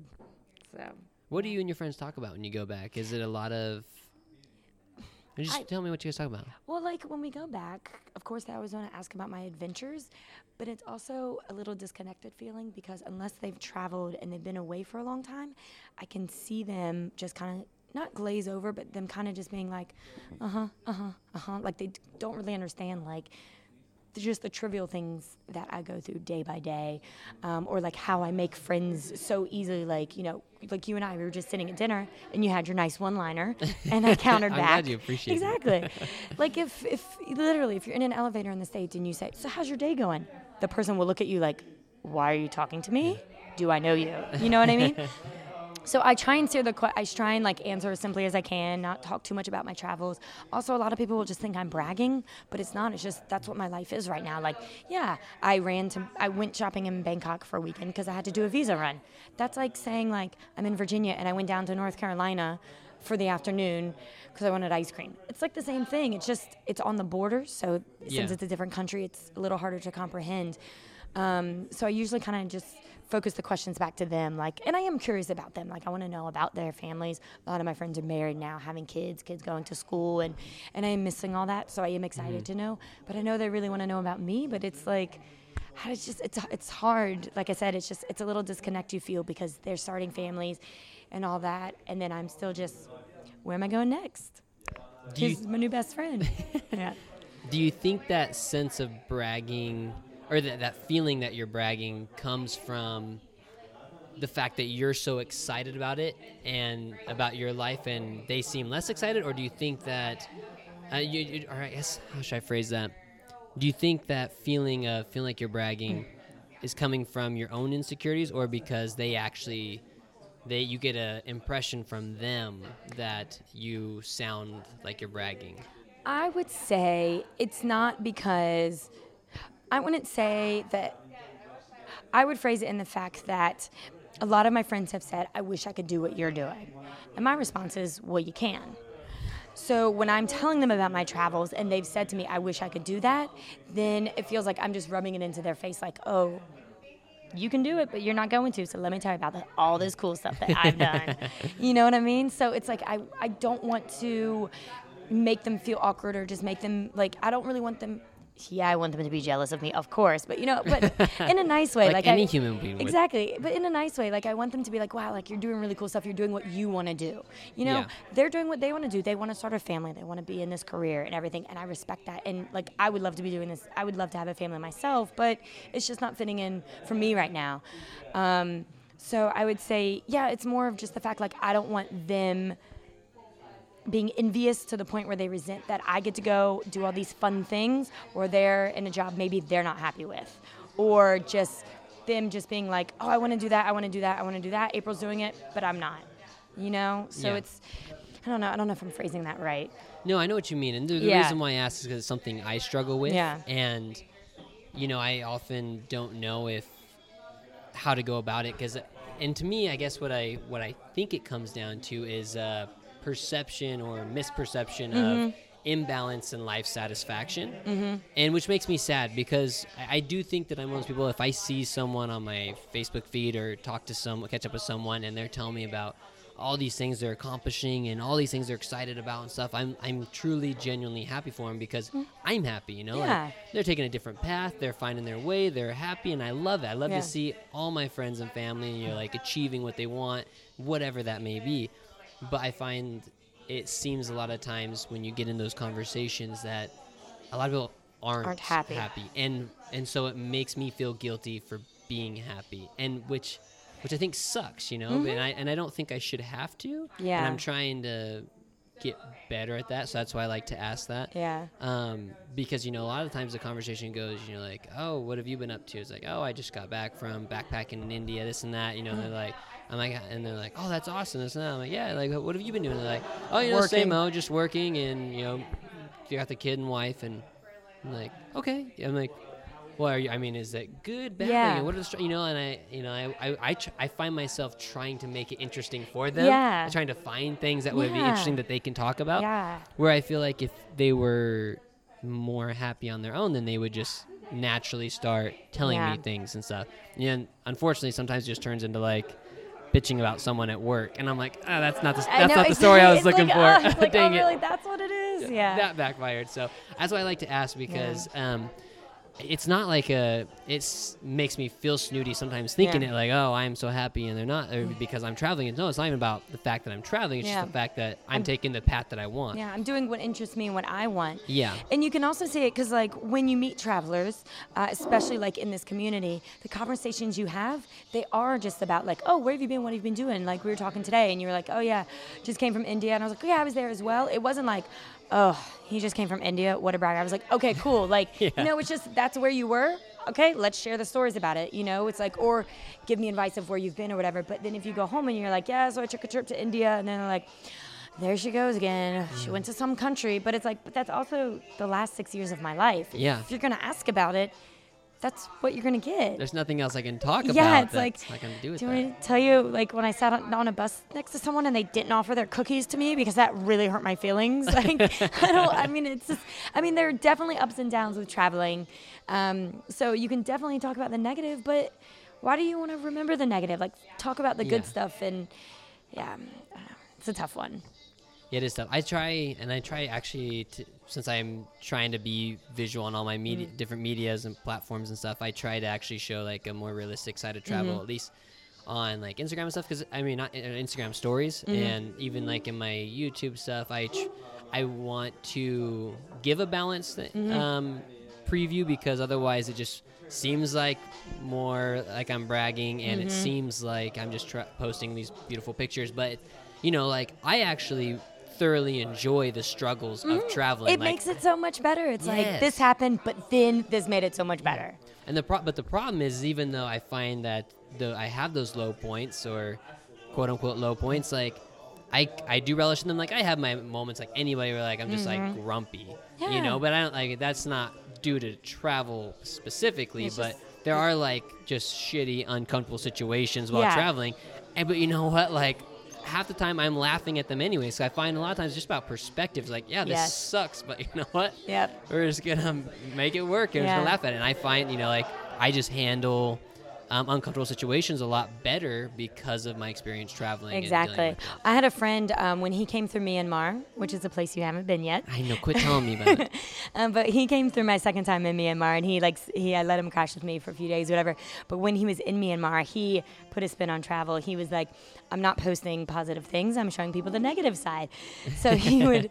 His posts were hilarious though. Um, so like one of them would be like, he posted a picture of his sock, and he was like, "So sometimes when you travel." You lose some of your laundry, so here I have one sock for the next three weeks, and um, I'm gonna either have to buy more or not have socks. And I haven't even seen any socks being sold anytime soon. So, so it's like things like that. Yeah. So, like jokingly, like the negative side. Yeah. But somebody said this the other day, and it is very true. And people that don't, people that like just go on holiday. I don't say just go on holiday, but people go on short holidays or short Oh, you're so snooty. Those people that just vacation, they're not travelers. It's nice that we don't say vacation, that we say holiday Yeah, or travel. Um, that's how you know you've been abroad. yeah, right. Um, but they don't understand how hard it actually is sometimes. And sometimes travel can be a job. Like it can be like work, especially trying to communicate with people or going through like local transport and trying to get from place to place and not speaking the language. Or even when like a local person wants to have a conversation with you and their English is very broken and you have none of their language skills. And it's just like you're just trying to get this thought across or trying to understand and it can be a little bit of hard work. So it can frustrate you and give you a little bit of a headache. So it's not always easy sailing. Granted i mean it's not like a horrible problem to have but sometimes it can be wary. And for people that are traveling for long terms and for myself included like you have to remember to take those down days. So if people say oh what'd you do today? and you'd be like oh i just sat on the hammock and read today like why, why didn't you go do something? It's like, because I need a mental day. Like, I need to let my body rest. You can't be on all the time. And some people think that when you travel, you do have to be doing something all the time. Mm-hmm. Whereas if you take short holidays, you probably are doing a lot of things at once. But when you have these long stretches like we have, you can take days to just relax and, you know, go somewhere, spend an extra day in your hostel and just go sit on a hammock or just not go anywhere, do anything. So, and that's one thing people don't remember is you still have to make sure you take time for your your mental health and well-being and just make sure you're feeling good. yeah, Yeah, besides just seeing everything. it's and it- Yeah. I mean, long-term travel can be absolutely exhausting. It can be. I always joke when I go back. Everyone's like, "Oh, what are you gonna do now?" I'm like, uh, "I need a vacation," and they're like, "Whatever, you've been on vacation for five months." I'm like, "No, it's fucking exhausting. Yeah, like, I know I need to like just just like not do anything for a little bit, you know, because yeah. you're always planning what you're gonna think about. Have to think about what you're gonna eat, where you're gonna stay, where you're gonna go next, what you're gonna Mhm. see. Like, okay, like this, per- and then you're also trying to navigate like the people that you're meeting along the way and what they want to do, and so Mm-hmm. Yep. it's you know it's it becomes very exhausting, and It so you do really need Yeah. to have those days where you just stay grounded and stuff. yeah, So. exactly. Agreed. Have you had any friends or family um, acquaintances reach out to you since you've been abroad? I'm sure you've you've had to have, um, and want to know how they can do it too. I have had it a lot actually. Um, I've had it. Um, I haven't had it with like friend with family too much. More so, um, friends of friends. Like friends will say, "I know you're traveling. I have a friend who wants to travel. Um, can I, you know, introduce you guys on Facebook, or can I give them your email and ask question and answer questions?" Sometimes it will be just, "Oh, I'm coming to whatever country I'm in," or "You've traveled to this country and they need advice," or someone wants to go and teach abroad and do what you're doing. Um, I've had it a lot, and I love love helping people. So I'm like, yes, send them over. and I always tell the people because I can read the messages and sometimes forget because I will get busy, you know, with travel the day to day, and so I will always say. Okay, I'll answer your questions and stuff. If you ask me a question and you don't hear back from me, give me a gentle nudge and then I'll be like, oh, I forgot to answer you. Okay, here you go. And I have had people be like, nudge, nudge, I'm going to be in this country in a few months. Can I get some help? I'm like, oh, yeah, sorry, I forgot. Um, but no, I do. I tell people my story of how I got started.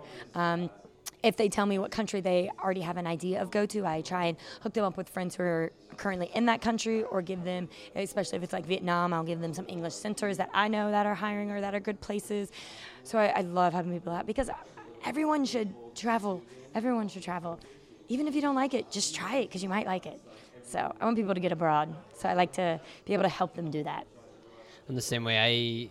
I um, I've had a lot of friends that have never traveled before or tell me like they couldn't live like I am and stuff, but then they go abroad and they take one trip, you know, in whatever fashion it may be. My first trip abroad was senior year of high school um, on a cruise ship with two other buddies, and that was I. Th- that was like when I first got that little bit of a hook, mm-hmm. and um, and so that uh, you know, seeing some of my friends having taken their first trip and then come back and post these like picture statuses about oh my god that was awesome I want to travel more like really just gets me jazzed yeah. and I've had certain friends reach out to me specifically I've seen other people just do it on their own and now they're on, out running around the world and stuff and it's just it's so rewarding to it's see so great to yeah see that and it's a lot of times like they were people who were just homebodies you know like they had no desire they never really thought about it. then they got one opportunity to go abroad they took that chance and then all of a sudden they're like holy shit, that yeah. was fun. It's like look at all the stuff I can do, and look yeah. at all the like new things I can explore and people I can meet, and completely agree. Yeah. How have you evolved since you first took off six years ago to where you are now? Whether it be a teacher, whether it be personally, um, what kind of self growth have you seen? I didn't actually notice this until I think my trip to India. Um, since I'm not exactly green in my travels, I've noticed I this is on a good and bad thing. When people come up, I can sometimes not recognize that they actually are trying to help. I can be like, no, no, you're trying to scam me. No, no, I don't want what you're selling. Thank you. I'm just going to keep walking. I can be very short and curt to them, um, which sometimes can be good because, you know, especially if you get like really aggressive tuk tuk drivers, you know, when you get off the bus and it's midnight and you're like, no, I know where I'm going. No. Um, because some people can be very pushy, especially sellers. But then again, I could be missing out as well. Um, you know, it could be like a really nice man just being like, I do have an extra room at my so if you want it, it's just right there. And it can be like a really cute hostel. Um, but I will say that I do. I do, I guess, recognize more so when people when you're traveling in a country that is well traveled, say Thailand, um, India, a lot of times people will help you. Um, don't expect that their help will be free. So don't be so surprised if like someone's walking down the street and then they're gonna, you know, escort you to all these places. You know, don't be surprised when they're like, and maybe tip, like expect it and then be surprised if they don't is how i would guess to look at it um, i would say that's one thing that has changed i don't know if that's evolved or not but that's changed um, i think my awareness of the rest of the world, which is an obvious thing, but I've definitely become more aware of the rest of the world. Um, I've kind I'm less in my own bubble than I used to be. Being in the states, you know, I've just kind of stuck to. Oh, what's going on, you know, in Virginia or in DC or, you know, even in the rest of the country. But, you know, there's a whole nother world out there. Um, and it's definitely expanded my mind. Um, I'm much more open to meeting people from other countries. Um, when I first started traveling, especially some accents are a little bit harder to understand. So, like I said before, when you meet some local people, sometimes they're trying to get a get an idea across, and it's just it can be kind of painful trying to figure out what they're trying to say to you. But just eat, meeting local Westerners as well, um, sometimes accents are very heavy, and I feel like sometimes I might in the past have been like, oh, I can't understand that person. I'm just gonna try and not talk to them. But now I'm like, oh no, talk to me. Yes, I want to hear your accent. Like I want to hear what you have to say. Um, so I guess in that terms, like less judgy. But yeah. I don't think I was like overly judgy to begin with. Um, I would say I think I'm less naive. Um, my teaching has definitely developed a lot. It's a lot easier now, and I take a lot less planning time. Um, and the thing that has evolved the most is I think before I left the States, um, well, I am still a very social person, but before I left the States, I never really did any alone time. Mm-hmm. Um, I was always living with uh, a roommate, or I was at work, or, you know, my alone time would be like in my car to and from work. Traveling, especially traveling solo, you pick up friends along the way. So you'll have some time, social time, but then there's other times where it's downtime. And I've become really comfortable being in my shell. And I'm also really comfortable with telling people, like, you know what, you go do that. I'm going to do this today. We'll meet up later. And like being comfortable enough to know, no, I need my me time um, without feeling like I'm offending the other person. Um, so I think that's something that's really important is a lot of people don't. They're not. I won't say a lot of people, but some people aren't comfortable with their alone time. They're like, oh, if I'm not with someone, like I don't know how to be by myself. Just have like FOMO. Exactly. And they're like, oh, maybe I should just go. But I'm like, I'm tired. I'm gonna go to bed. You guys stay up and party, do whatever you want. I'm gonna be in bed. Or like it's just, I'm like, I'm more self-aware about what my body needs, what I need, and I'm comfortable with doing things on my own. And I'm not scared of going place to place on my own. Like today, I got off the bus, and then I was like, oh, so the bus driver definitely put me on the wrong bus. Cool. Well. I'm just gonna ask this person, and they're gonna put me on the right one, and I'm not like freaked out, or I'm not just gonna be, like, oh, just take a tuk tuk and pay more money. I'm like, no, I'm gonna get on the bus, to, you know, 20 rupees, and I'm gonna get going the right way, no matter how long it takes. So just more comfortable in figuring things out myself, and being more familiar with me, and just being comfortable with myself is what I think I've I've achieved the most with my travel abroad. It's beautiful. Thanks, I like that. Thanks. Yeah. Do you? Um, this is something that came to mind. Do you think um, your experiences traveling and meeting other people have been more affected by the fact that you're female or American? Female, because sometimes I don't say I'm American. you do. Okay, this is interesting. I've heard of people putting like Canadian fla- Americans putting Canadian flags on okay. their backpack. You know, because this is only a recent thing for me. Um, I think mine.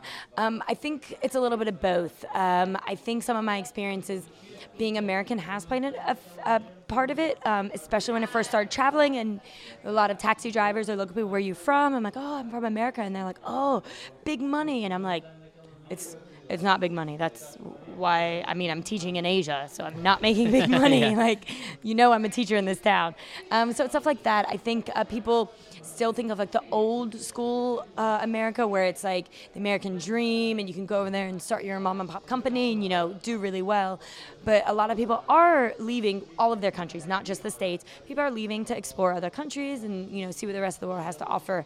Um, also, being a female has act- has affected it as well definitely. Some places I do feel maybe a little less safe than others being a female, Mm. especially due to recent political happenings in the states.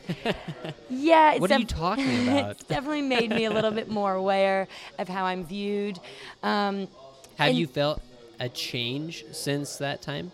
Have you yes. felt any yes. backlash? And this is why I sometimes don't say I'm American. So normally, when I used to say, "Oh, I'm from America," they would say, "Oh, big money," or they'd say, "Beautiful country," and then they'd always say, "Barack Obama," and have this huge big smile and like love Barack Obama. Talk about Washington D.C. They don't know where it is. You know, it could be in Alaska for all they knew, but it was fine. They knew him. He put on, you know, he puts on a great face for America for international people.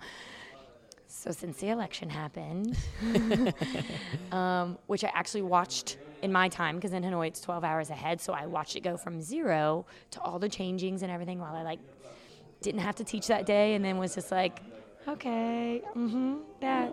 So that's what my country's doing now. Uh huh. Cool guys, thanks. I leave and it all goes to shit. and I was like, right, come on, guys. Um, luckily, the nice English people were buying me strong drinks to help me get through that morning. Um, but so now um, I have a few times said I'm from America, and the reaction I get is from local people is, oh, uh, new president? Like a question, and I'm like, yes. And they're like, oh, and it's another question.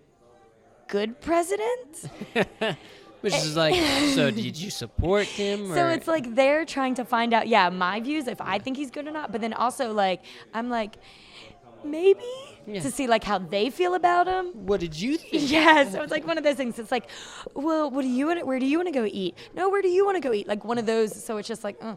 but I did say to someone one day, I said, they're like, where are you from? And I just didn't want to get into it again. So I was like, Canada, and they were like, oh, beautiful country, and I was like, yes, I'm definitely gonna start saying this now. It's so much easier. and it's true, and it's and no one actually follows up on Canada questions. yeah. A few times I've gotten, oh, where in Canada? And I'm like, Ottawa. Yeah. Montreal. I did have one um, taxi driver. I, s- I think I said Montreal, and he was like, "Oh, French or English?" And I was like, "English." And he was like, "Oh, okay." Good call on that one. Yeah, I was like English, and he was like, "Oh, snow, very cold." And I was like, "Yes, lots of snow." Please stop asking Yeah, me questions. please- I don't know what to do. I that. I was like, he was like, "Oh," and you just kept saying so much snow, and I was like, "Yes, lots of skiing." And he was like, "Oh, ski is good." And I was like, "Yes." You can just let me out here now. I'm good. so, but I have found like where you're from, people do react differently. I even saw it when I was in India. When I was in India, I was traveling with two South Africans. India's big cricket culture. One of the guys I was traveling with was a cricket journalist.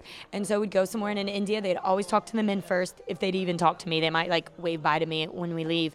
Um, but they'd talk to the guys and they'd say, Oh, where are you from? And the guys would be like, Oh, South Africa. And then they would just start naming off cricket players at this point, I should be able to tell you some, but I would just tune them out as soon as they say where you're from because I knew it. And the guys would start talking to cricket with them, and, and the guys would like, we even got out of having to bribe cops because they started talking about cricket.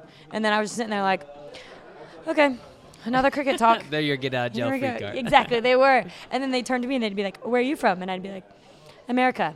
Oh, okay, have a good day. Thank you. Thank you. So, yeah. Yeah, it's actually interesting because I'm traveling with Larissa, and she's from Argentina, and, Mm-hmm. and uh, you know, she doesn't have the cricket background, but Mm-hmm. you know, like when people ask where we're from, they're definitely way more excited that she's from somewhere so exotic, and Yes. I'm from America. America. You know, it's like, Yeah. oh, it's cool, like, but yeah, it's it's been done. Yeah. You know. Yeah, like Or- or- everybody's like, okay, we know that country. Or they Yeah. just say, Trump. Yes. Like, that's. Yeah. Are we gonna go? To, are we gonna do this again? Yeah. Which you know, like I, it's funny because I completely understand. You know, you Mm-hmm. don't want to always begin those conversations, and also you don't know what their beliefs are, and you don't, you know, you don't know what path that's gonna take Mm-hmm. you down.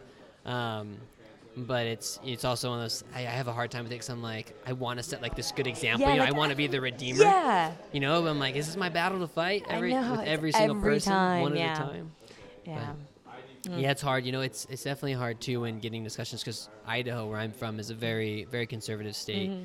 and a lot of my friends are very conservative, and you know, a lot of what's really important to me is you know international relations, obviously, because I'm a Yeah, traveler. Same. But you know, people have different definitions of international relations, I guess, because they want someone strong in there that gets everybody to do what we want, and that's Mm-hmm. like having a good president with good international relations. I'm like, no, like just traveling around, like you know whether or not you're respected, and to me, being, being respected is much better than being feared. Yeah. I don't want people to fear our country. Yeah. I just just to see the reactions from when people used to say Barack Obama to me to new president or Trump, like just seeing the change in people, I'm just like, oh yeah, yeah, that's where I'm from now. I'm sorry. yeah, I, I, I wasn't so home at that time. Like I don't know how to tell you. Like I wasn't there, but yeah, it's it's for me the same thing. in this election was very important. The international travel, just be especially being a female who does a lot of solo travel.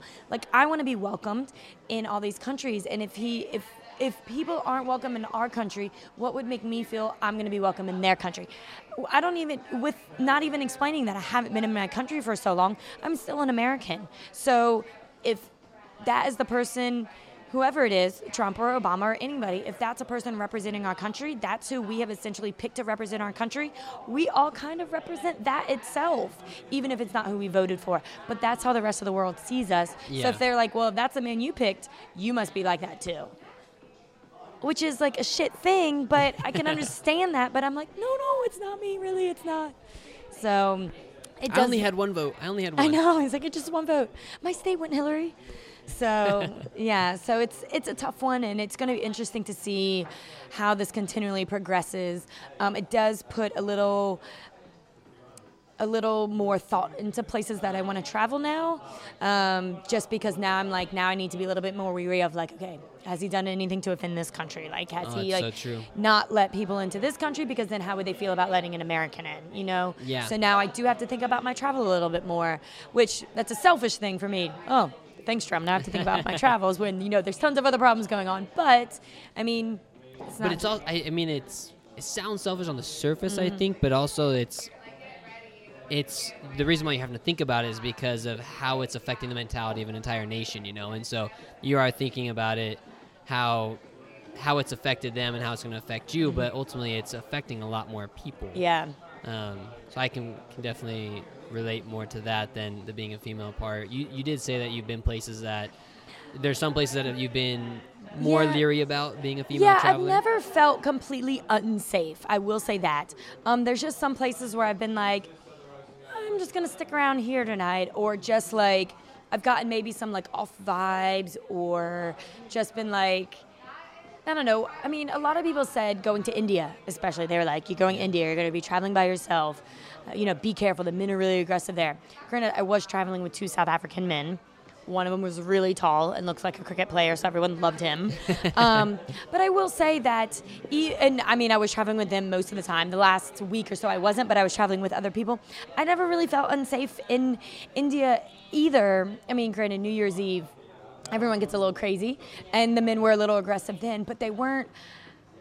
They weren't like groping me or like grabbing me where it has happened to other people and other people that I was traveling with in India had told me that it had happened to them. So I felt really lucky in that aspect that I didn't have to deal with that.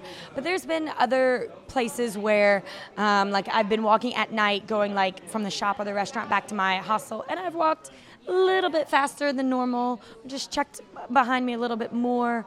Um, I mean and nothing has happened but it's just you know being knowing how vulnerable it is to be a single female traveler like people can easily take advantage of me and i mean i can only fight back so much you Yeah. know what i mean? So it's not much i can do against you know a big guy if i'm in his country you know?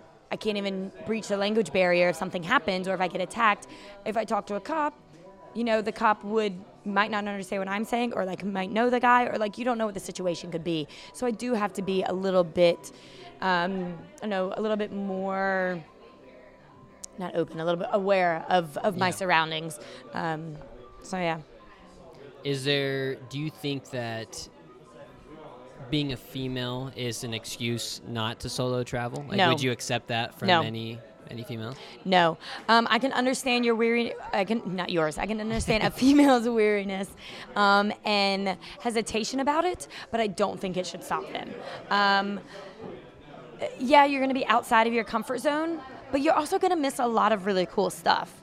I mean, for every time that you hear about something negative happen, there's a million positive things that have happened.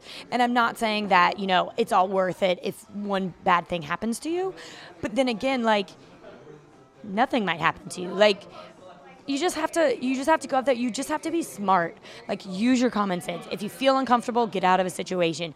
If you think a place isn't safe, don't go there. If you are worried about maybe a particular country or part of a country, stay away from that place and go somewhere else. Like there's plenty of ways. If you like just grab someone from your hostel and be like, "Hey, would you mind walking with me real quick?" Travelers would be like, "Yeah, of course, it's fine. Like, I don't mind. Let's go." Like, people like tr- in the traveling community, people do look out for each other. So there wouldn't ever be a short of someone if you felt like you were in danger, especially as a female, to you know have somebody to to make you feel a little bit safer. Like so that. yeah, and uh, with that being said, like it's funny because my dad has always worried about me traveling solo. Um, so when I'm traveling by myself, he's always like, "Okay, well, I hope you find some people to travel with." And I remember when I was did so I was in Thailand for a while, but then I did my actual first solo trip where it was just me and I was doing Lao in Vietnam, and I'd met like a friend. I'd met. I was like, "How do people make friends when they travel? Like just on buses and stuff?" Yeah, I made a friend like before I even got to the next border, and like I'm still friends with her on Facebook, of course. Um, but I was traveling in Lao, and I said to my dad, he was or my dad had messaged me and was like, "Oh, are you go like are you traveling with anyone?" I was like, "Yeah, I met some German on the bus. I'm going to travel with this guy." And he was like, "I feel so much safer now." And I was like. You feel safer with me traveling with this weird German man that you've never met before that I just met than if I was just traveling by myself. Okay, gotcha. He's mm-hmm. never seen the Human Centipede. That's why. yeah, right? Yeah. It's a disturbing movie. I don't recommend it to anybody. No, it's not very at weird. all. yeah. So, but I can understand also his sense of like, well, at least you know someone, April. Like he, he knows I like I should have a good judge of character. He's raised me right that if I feel comfortable traveling with this person, I will. If I feel uncomfortable traveling with that person, I'll be like, okay, excuse me, I'm gonna go here and say bye. So yeah, just women just need to have common sense. So. Yeah. and it's hard to actually. I mean, like you said, unless you're going like some real off the beaten path places, like there's always going to be other travelers, and it's always Mm-hmm. Easy to have the option of traveling with someone if you do feel uncomfortable or linking up. And usually, traveler's not going to turn you away. Yeah. Um, if it, especially if you're obviously looking like you need some help. yeah, it's like I'm really comfortable. Like I really just want to go get food somewhere. Do you mind? Somebody's gonna say yes. Yeah. So, yeah. Well, I don't want to keep you up here all night, but um, so I have a few like kind of questions to kind of wrap things up. Okay. But before we get into those, I just want to know: Are there any, um, any companies that you would point people towards that you know are reputable or good for getting into teaching English or looking for jobs, or ones that you would say stay away from because you've heard really bad experiences um, from other people? Um, I would say to get into it, um, the program I used was um, ATI TESOL, the American Teaching Institute TESOL. That's what I used, um, and that company worked out really good. I believe the program has changed where they don't guarantee job placement anymore, but they still do in class instruction, which is very important because some schools won't hire uh, without that. Um, I would say Dave's ESL Cafe online is still very good. Um, anything you look on Dave's ESL, because people can just post on there, from my understanding, I would say also like Google search it on another site and see what people review about that. Um, depending on what country you want to be in, there are different job boards. So, for example, in Southeast Asia, uh, so like in Thailand and stuff, they have uh, ajarn.com, which means teacher in Thai. So, uh, A-J-A-R-N.com is one. Um, for Korea, there's Waygook, which means foreigner, uh, .org. so there's like all these other ones. Um, but essentially, reach out to anybody that you know who has travel and taught, and you'll find someone. Also, you can Facebook search teachers in whatever city you want to go to. I've even done teachers in Prague, and I've got a few pages come up. So you can really find it anywhere. It's so. great, the, the, wealth of information out there for them. Tons, tons. But definitely always just double check the sources to see if anybody is posting negative things about them and try and find out um, if it's more negative than positive and maybe if it's just one negative review, is it maybe it was just a cranky person yeah. who just didn't understand what they were getting into? I think at the very least, too, if, if there are negative reviews, maybe sometimes it's from misunderstanding a lot yes. of the times, mm-hmm. and so at least it gives you a good idea of what kind of questions you mm-hmm. should be mm-hmm. asking to make sure that you don't end up pissed off like are in that same exactly. boat. Exactly. So. But yeah, I think a lot of it is the day and age we live in. It's so the information is so readily readily accessible. You just have to make sure you research it on your own. Don't just accept this one blog post, you know, from the company of what a great company yeah. they are. So their their handpicked reviews on their website. exactly. Yeah. oh, they sound like pretty stand up people. Exactly. I worked with them for ten years. So fantastic. yeah. All right. Well, okay. I have some rapid fire questions okay. to kind of wrap things up here. Okay. Let's start off with what are you looking forward most to going home? Uh, uh let me try that again in like proper English. Um, I am an English teacher. I know. Oh God, the pressure. I, I, can't think of how to do it now. Um, what are you looking forward to doing or eating most when you're going home? Eating is a very good question because I've been thinking about this for the past few days. Um, I've become pescatarian since I've started traveling. And for um, those of those who aren't uh, aware of what that means? Um, I am vegetarian but eat seafood. Okay. Yep. So I, seafood, not just fish, then? No, I do I, all seafood, especially okay. crabs. Oh yeah. All right. So I'm sea bugs, Chesapeake fish, Bay. Everything. You know, you gotta have my Chesapeake Bay crab, Maryland crabs. Um, so there is a specific restaurant called Coastal Flats, and it's in an area called Tyson's Corner in Virginia, but Northern Virginia, and they have a seared tuna salad, and the salad salad is huge. Um, it has potatoes in it, and it has like these just seared slices of tuna in this like nice oil, and I've been craving it for days. So that I'm looking forward to eating. Um, doing, I'm looking forward to seeing my brother get married because he's the baby in the family um, and the only boy. And I haven't met his fiance yet, so I'm excited to meet her. Um, and I'm actually just really excited to see my family and connect with them because it has been so long. And yes, that's a cheesy answer, I know. Also excited to actually just go to a bar and get a well-made cocktail, like a nice pitcher of a margarita, is what I'm looking forward to. Any specific cocktail? Um, a Long Island iced tea. There it is. Yeah. if you could travel with anyone, dead or alive, who would it be and where would you go? I would travel with a woman named Ellen. Um, she's currently in Koh Tao, Thailand, and I will be seeing her in a few weeks. She was one of the first people I met when I was traveling solo, um, and I actually had kind of met her. And then when I traveled Vietnam in that same trip, one of our mutual friends was like, "Oh, Ellen's going to be in Vietnam." So I messaged Ellen, and then she met me in one of the cities, and we did all of Vietnam together. We then a year later met in Cambodia to travel. I visited her home in uh, Belgium, and we've gone to Oktoberfest together, and we have a very good travel style together because we don't do everything together. She wants to go to the beach and I want to go shopping, I'll do that. Um, if we want to eat different stuff for dinner, we'll do that. And it's fine. Neither one of us feels pressured to do whatever whatever the other person does, and I think that's very important when you're traveling with someone. And also, we just are very social and we're just very goofy together, which is always really fun. yeah. So Do you prefer traveling solo or with someone else? When I started, I really preferred solo travel. After doing it for a few years, I do prefer traveling with someone. I'd like to just I'd like to have a steady companion to be able to share the experiences with. I love having the experiences on my own, but it kind of falters a little when I'm like trying to tell somebody about it and I'm like, "Oh yeah, well, you weren't there." Or just just have someone that I can share that memory with. Right now I'm sharing it with like many many people, which is fantastic, but I would like to kind of have a steady companion to share multiple memories with. So. Do you? What are the? Um, I guess what would you say the pros or cons are to each? The pros of traveling alone is getting to know yourself, um, being your own schedule, never feeling like you have to do something else to please anyone else. Um, especially when it comes to food, you'll eat when you're hungry. If you're not hungry, you don't feel like you have to eat. If you want to spend all day in bed, spend all day in bed, and you won't feel guilty. The cons is, yeah, everything's a little bit more expensive. Like you can't just share a room with someone. Um, there, you can't just talk to someone when you want to. You're gonna be meeting people over and over, so you're gonna have the same conversations over and over, which can get a little bit boring at times. Oh, where are you from? How long you been traveling? Blah blah blah. You know, like sometimes you just want to have a hey. You remember that restaurant that's really good that has a really good tuna salad uh, at Coastal Flats? Yeah, can you wait till we get home and have it? Like stuff like that, um, or not having to explain a relationship with like if you're like oh like I was talking to my sister the other day oh yeah and then you have to explain like a whole relationship of like what this conversation why it was important you want to talk about it. Um, traveling with people it's just always fun. You have a group of people to talk to you can like play cards with them you just i don't know it's just it's more lively um, but the cons are you miss out on a lot of fun adventures because the group wants to do this and then you follow the group.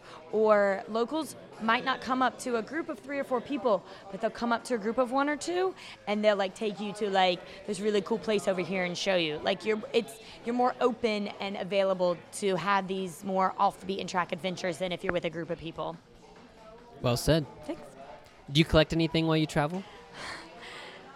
Tattoos. um, so that's Does mom know about this? Um, yes. Mom and dad? Okay. Yeah, they do know. Um, I don't even know if they know how many I have, but they do know that I collect them. Um, I essentially, I don't have one thing I collect. I do collect things from each country, but it's something that's to that country. I do collect currency from each country. Um, but for example, in um, in Vietnam, I have a little small Vietnamese hat, the little triangle hats they wear. But in Thailand, I'm not going to collect a hat from Thailand. I will get, I don't know, I don't even know what I have from Thailand. Something. I don't know. Um, so yeah, so I don't really collect one thing from each country. I collect something that represents the country. Um, I will say my family collects more from the countries from the gifts that I give them. so they probably have enough to fill a house from all the stuff that they get from me. Um, also, a mouse just dropped from the ceiling and is running around on the floor. That Well, was this, weird. This could get interesting. So if you hear screams, yeah, that is why. yeah. Um, but like my dad, I tend to get my dad like a tie from the countries I go to. My mom is from New England in the states, so I usually uh, get her a tea pot or some tea from the country. Um, my siblings, they get. I have three siblings, so they all get like the same thing, but a little bit different for the three of them. They don't know that they all have um, tapestries coming from them from India. It's all the same pattern but different colors. So, yeah. So, Oh, beautiful. yeah. Um, is what is something that travel has taught you that you wish you'd known your whole life? Hmm.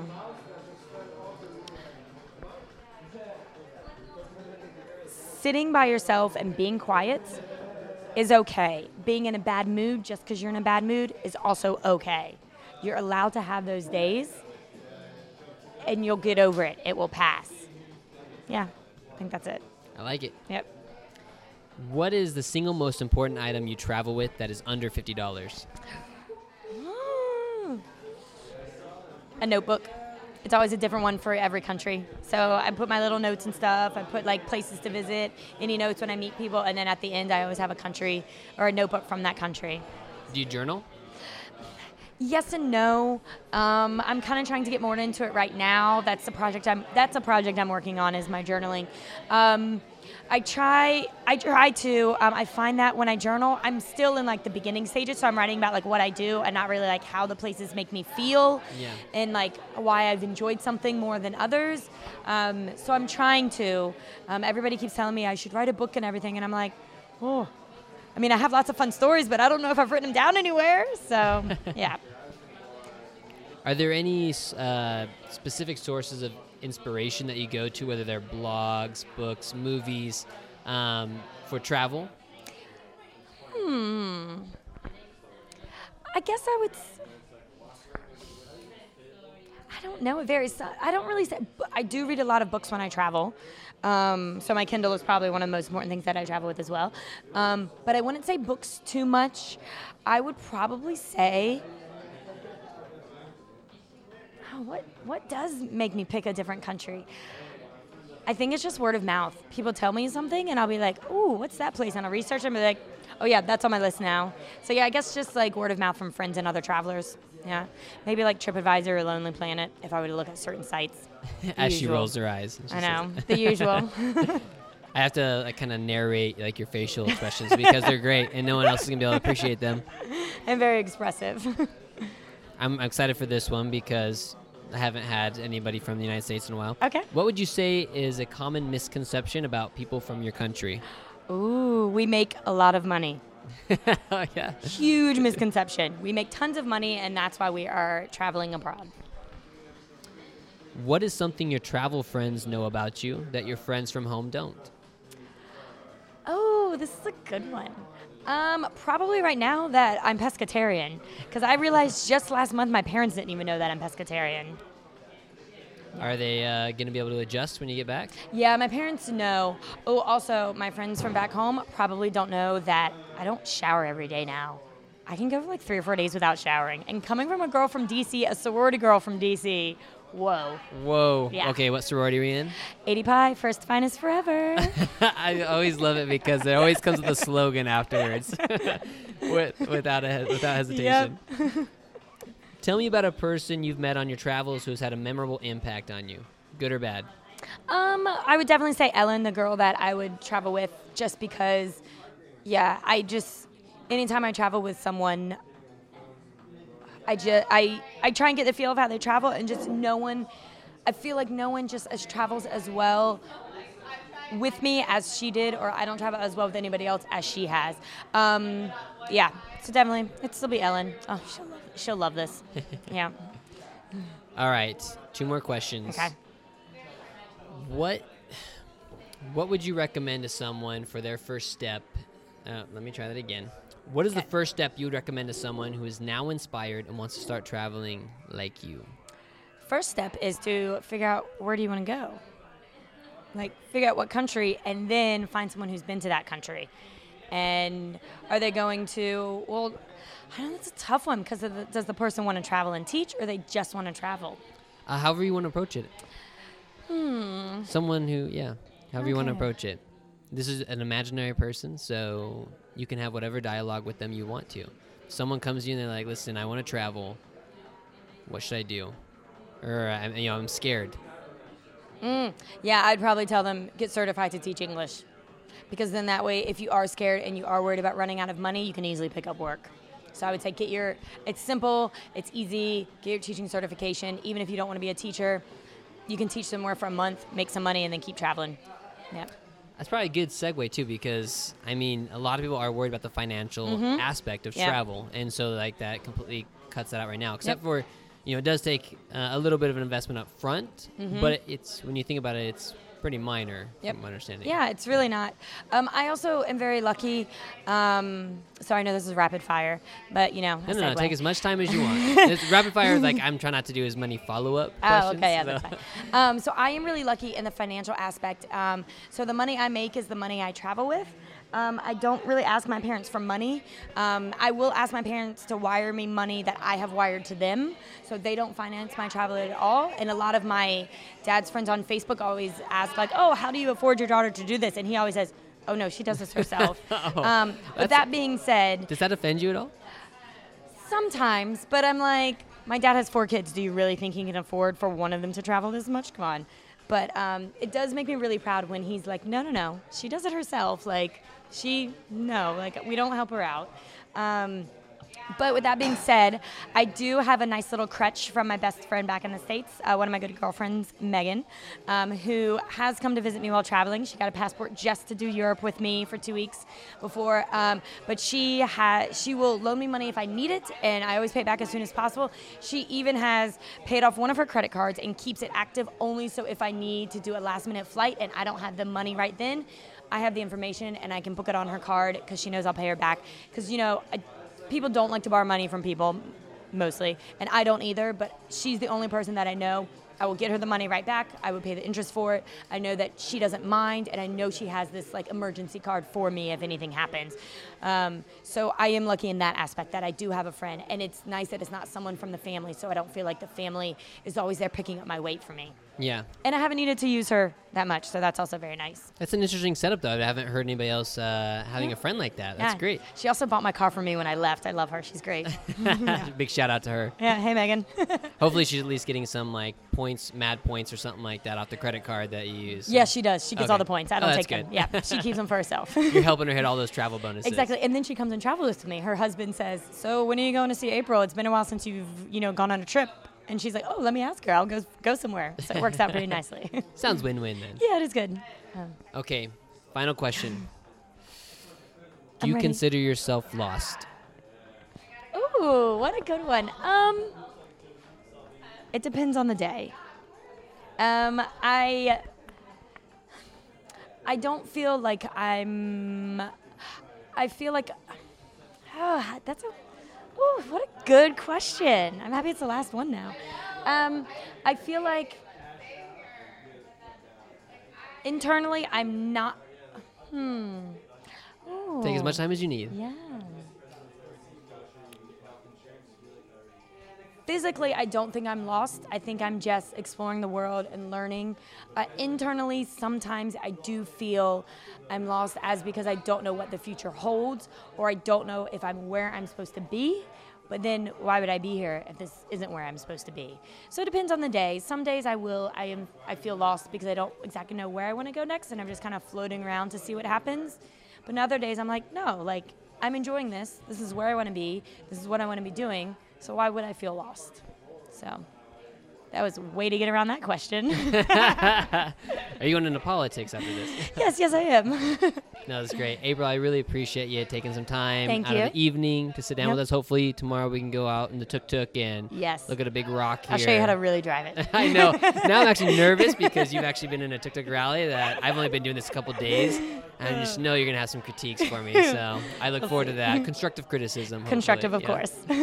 Now, if uh, anybody is interested, um, I will get your information Yes. if you're comfortable with it. So if anybody has any questions and wants to reach out to you, Yeah, of course. Um, if you're comfortable with that, then we'll put that in the show notes and Yep. stuff. Um, but uh, yeah, otherwise, I Yeah. wish you the best of luck on your Thank you. travels and uh, really enjoy home and enjoy will. seeing the family and, and soak it all up. awesome. Thank you so much. Have a great night, All April. right, thanks.